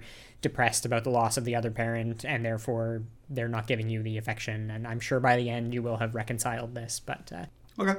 it's good. It's good. You should play this. This is one worth going through. Okay. I'll play it. Next game we have is Toem. Did you play Toem? Yeah. Uh, I didn't quite finish it, Okay. but uh, I got most of the way through. Yeah, I actually did it in one sitting. So it's like kind of the small, uh, it's a small biogra- um, biography, sorry, photography game where you're going through small areas, uh, small black and white diorama, and uh, people will ask you to take photography of certain thing, and you're gonna go around and try to get photos of that. Uh, there's not a lot much to uh, a lot more to it. The only other mechanic I can think of is uh, you unlock a tripod, and sometime and you can like put the tripod and the camera on top of it and like do cam- uh, do selfies or like photos with you moving in the space. Uh, it's it, I, I really liked it. I really like the time I had in it, but like it's a very light and poppy thing. It's just nice. And yeah, it is it is something that I wish I had had, you know, when my siblings were even younger because it's complex enough to be interesting for an adult, but then simple enough and sweet enough to be interesting for a kid and like sort of keep your attention span uh, for a kid because there's so many small objectives just one after another. right. Yeah, exactly that. Trials of Fire is our next game. So you haven't played this one. Uh, it's another Slay the Spire like where you're deck building, you're doing a deck, and it's actually one of the better one. Uh, so the deck game is actually also a turn-based RPG in that, like, you cast things on the battlefield and then you're gonna move the thing around in a turn-based fashion. The biggest issue I had with it is that the metagame around it tries to be a full RPG and it doesn't really work because uh, it's too simple an RPG to be an interesting story and everything else. But then there's too many mechanics that it kind of like you need to count your exhaustion and like your money and all your stuff. Unlike a Spire where you just your money and your deck building to think about this, like there's equipment for your character that are gonna change the cards that they have in your deck, and if they're exhausted, they're gonna have more cards in the deck and whatever, whatever uh, it just becomes a lot to manage for uh, how good it is. But I think it's disappointing because the main deck game is actually really strong, and I really liked it to the point where I finished the game once. But I really did not like to engage with the metagame of it. I uh, I really appreciate you keeping keeping abreast of all of these Slay the Spire likes so that I can find out which are the best ones. Yeah. Uh, next up, we have Turnip Boy, which I believe you played more of than I did, but this is, I mean, it's a very cute Zelda style game. Um, what's the full title? I didn't write it down here. Uh, I don't know. I just have Turnip Boy, something something about. I think your... it's I think it's important to know the full title here. I'm gonna look it up. Turnip Boy commits tax evasion. Uh, I think my favorite my favorite part of the game Turnip Boy might just be that the title is Turnip Boy commits tax evasion. Yeah, it's not a strong Zelda like, and it actually like it doesn't feel great. The fighting doesn't feel great, but it's basically a lot of stuff is a joke about the fact that you're a silent protagonist. So like again, like it's Onion Man or I don't know, like the the the, the um, mayor of the city comes to you and asks you to pay your taxes, but because you're a silent protagonist, you're just not answering.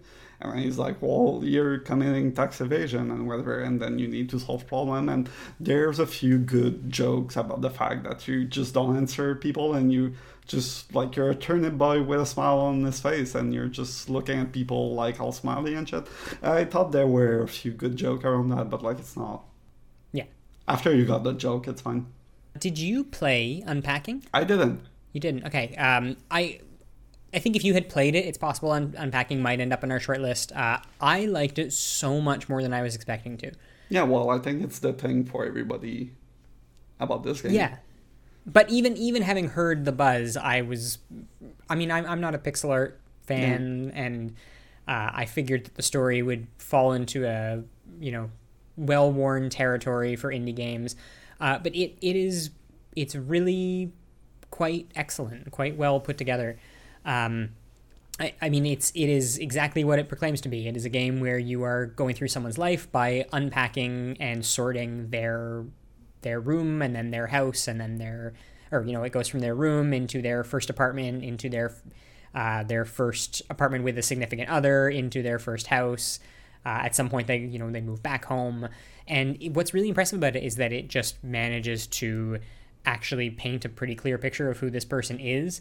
And um, even the really simple things, like I'm sure you've heard about the the chicks, but like there is an element of this person clearly collects this specific item so then add, throughout their whole life they're adding more and more of these things so you get to kind of decide like how much do they want to display or do they want to hide it in a cupboard uh, and it's it gives you enough control of where you would want things to go, but also enough restriction that you do need to sort of adhere to the character.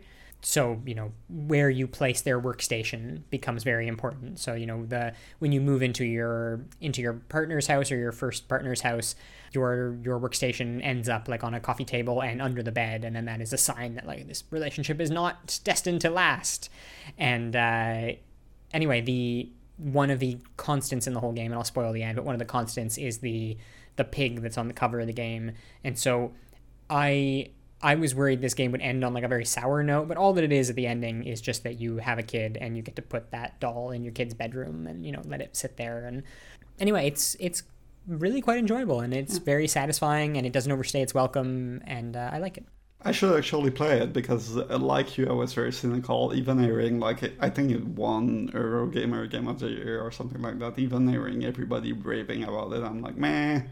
It, it feels impossible that it could be yes. that good. Uh, and, and, you know, listen, like it's not it's not going to blow your mind, but it is a very well made well made title. I should play it.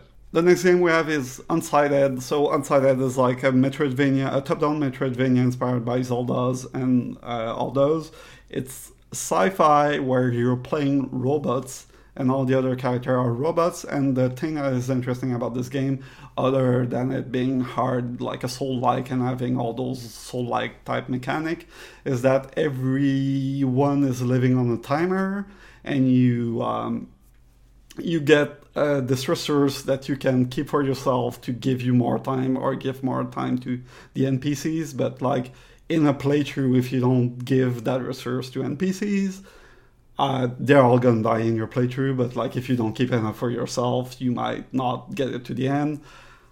I mean, it's really cool. My biggest issue I had with it is that I found the visual style, so it's pixel art, and well done pixel art, but I found the visual style to be really busy and really hard to parse, so it didn't make. I think it feels like um, moment to moment the gameplay feels well, but feels very good, but like I don't like having to parse it out. I, I it's probably a very good game. I just didn't keep up with it because I don't know the style and the stress was a little much for me. I should say there's also an easy mode. Well, you can deactivate the timers if you want, but like I feel if you deactivate the timers, I, I mean, as an accessibility option outside of the game, you can say I want play without the timers ticking down all the time uh, it kind of removes what makes the game interesting. So it's kind of this weird push and pull that uh, I think that mechanic is really cool, but also really stressful. But if I want to engage fully with this game, I want to go with all the mechanics. And worst case scenario, I just never finish it. But yeah. Uh, okay, next up here, I, am just going to mention it because it was a big disappointment to me. But WarioWare, Get It Together. It's the latest WarioWare game, and um, it's uh, it's the only one I've played, and just I just don't like it. This was for a moment, this was my most anticipated game, and it just it just did nothing for me. I, I think I only played it for an hour and got so frustrated that I I gave up on it. It's a WarioWare game in that you know it continues to be micro it's my little micro games that are all quite short and you play them in, in sequence one after another.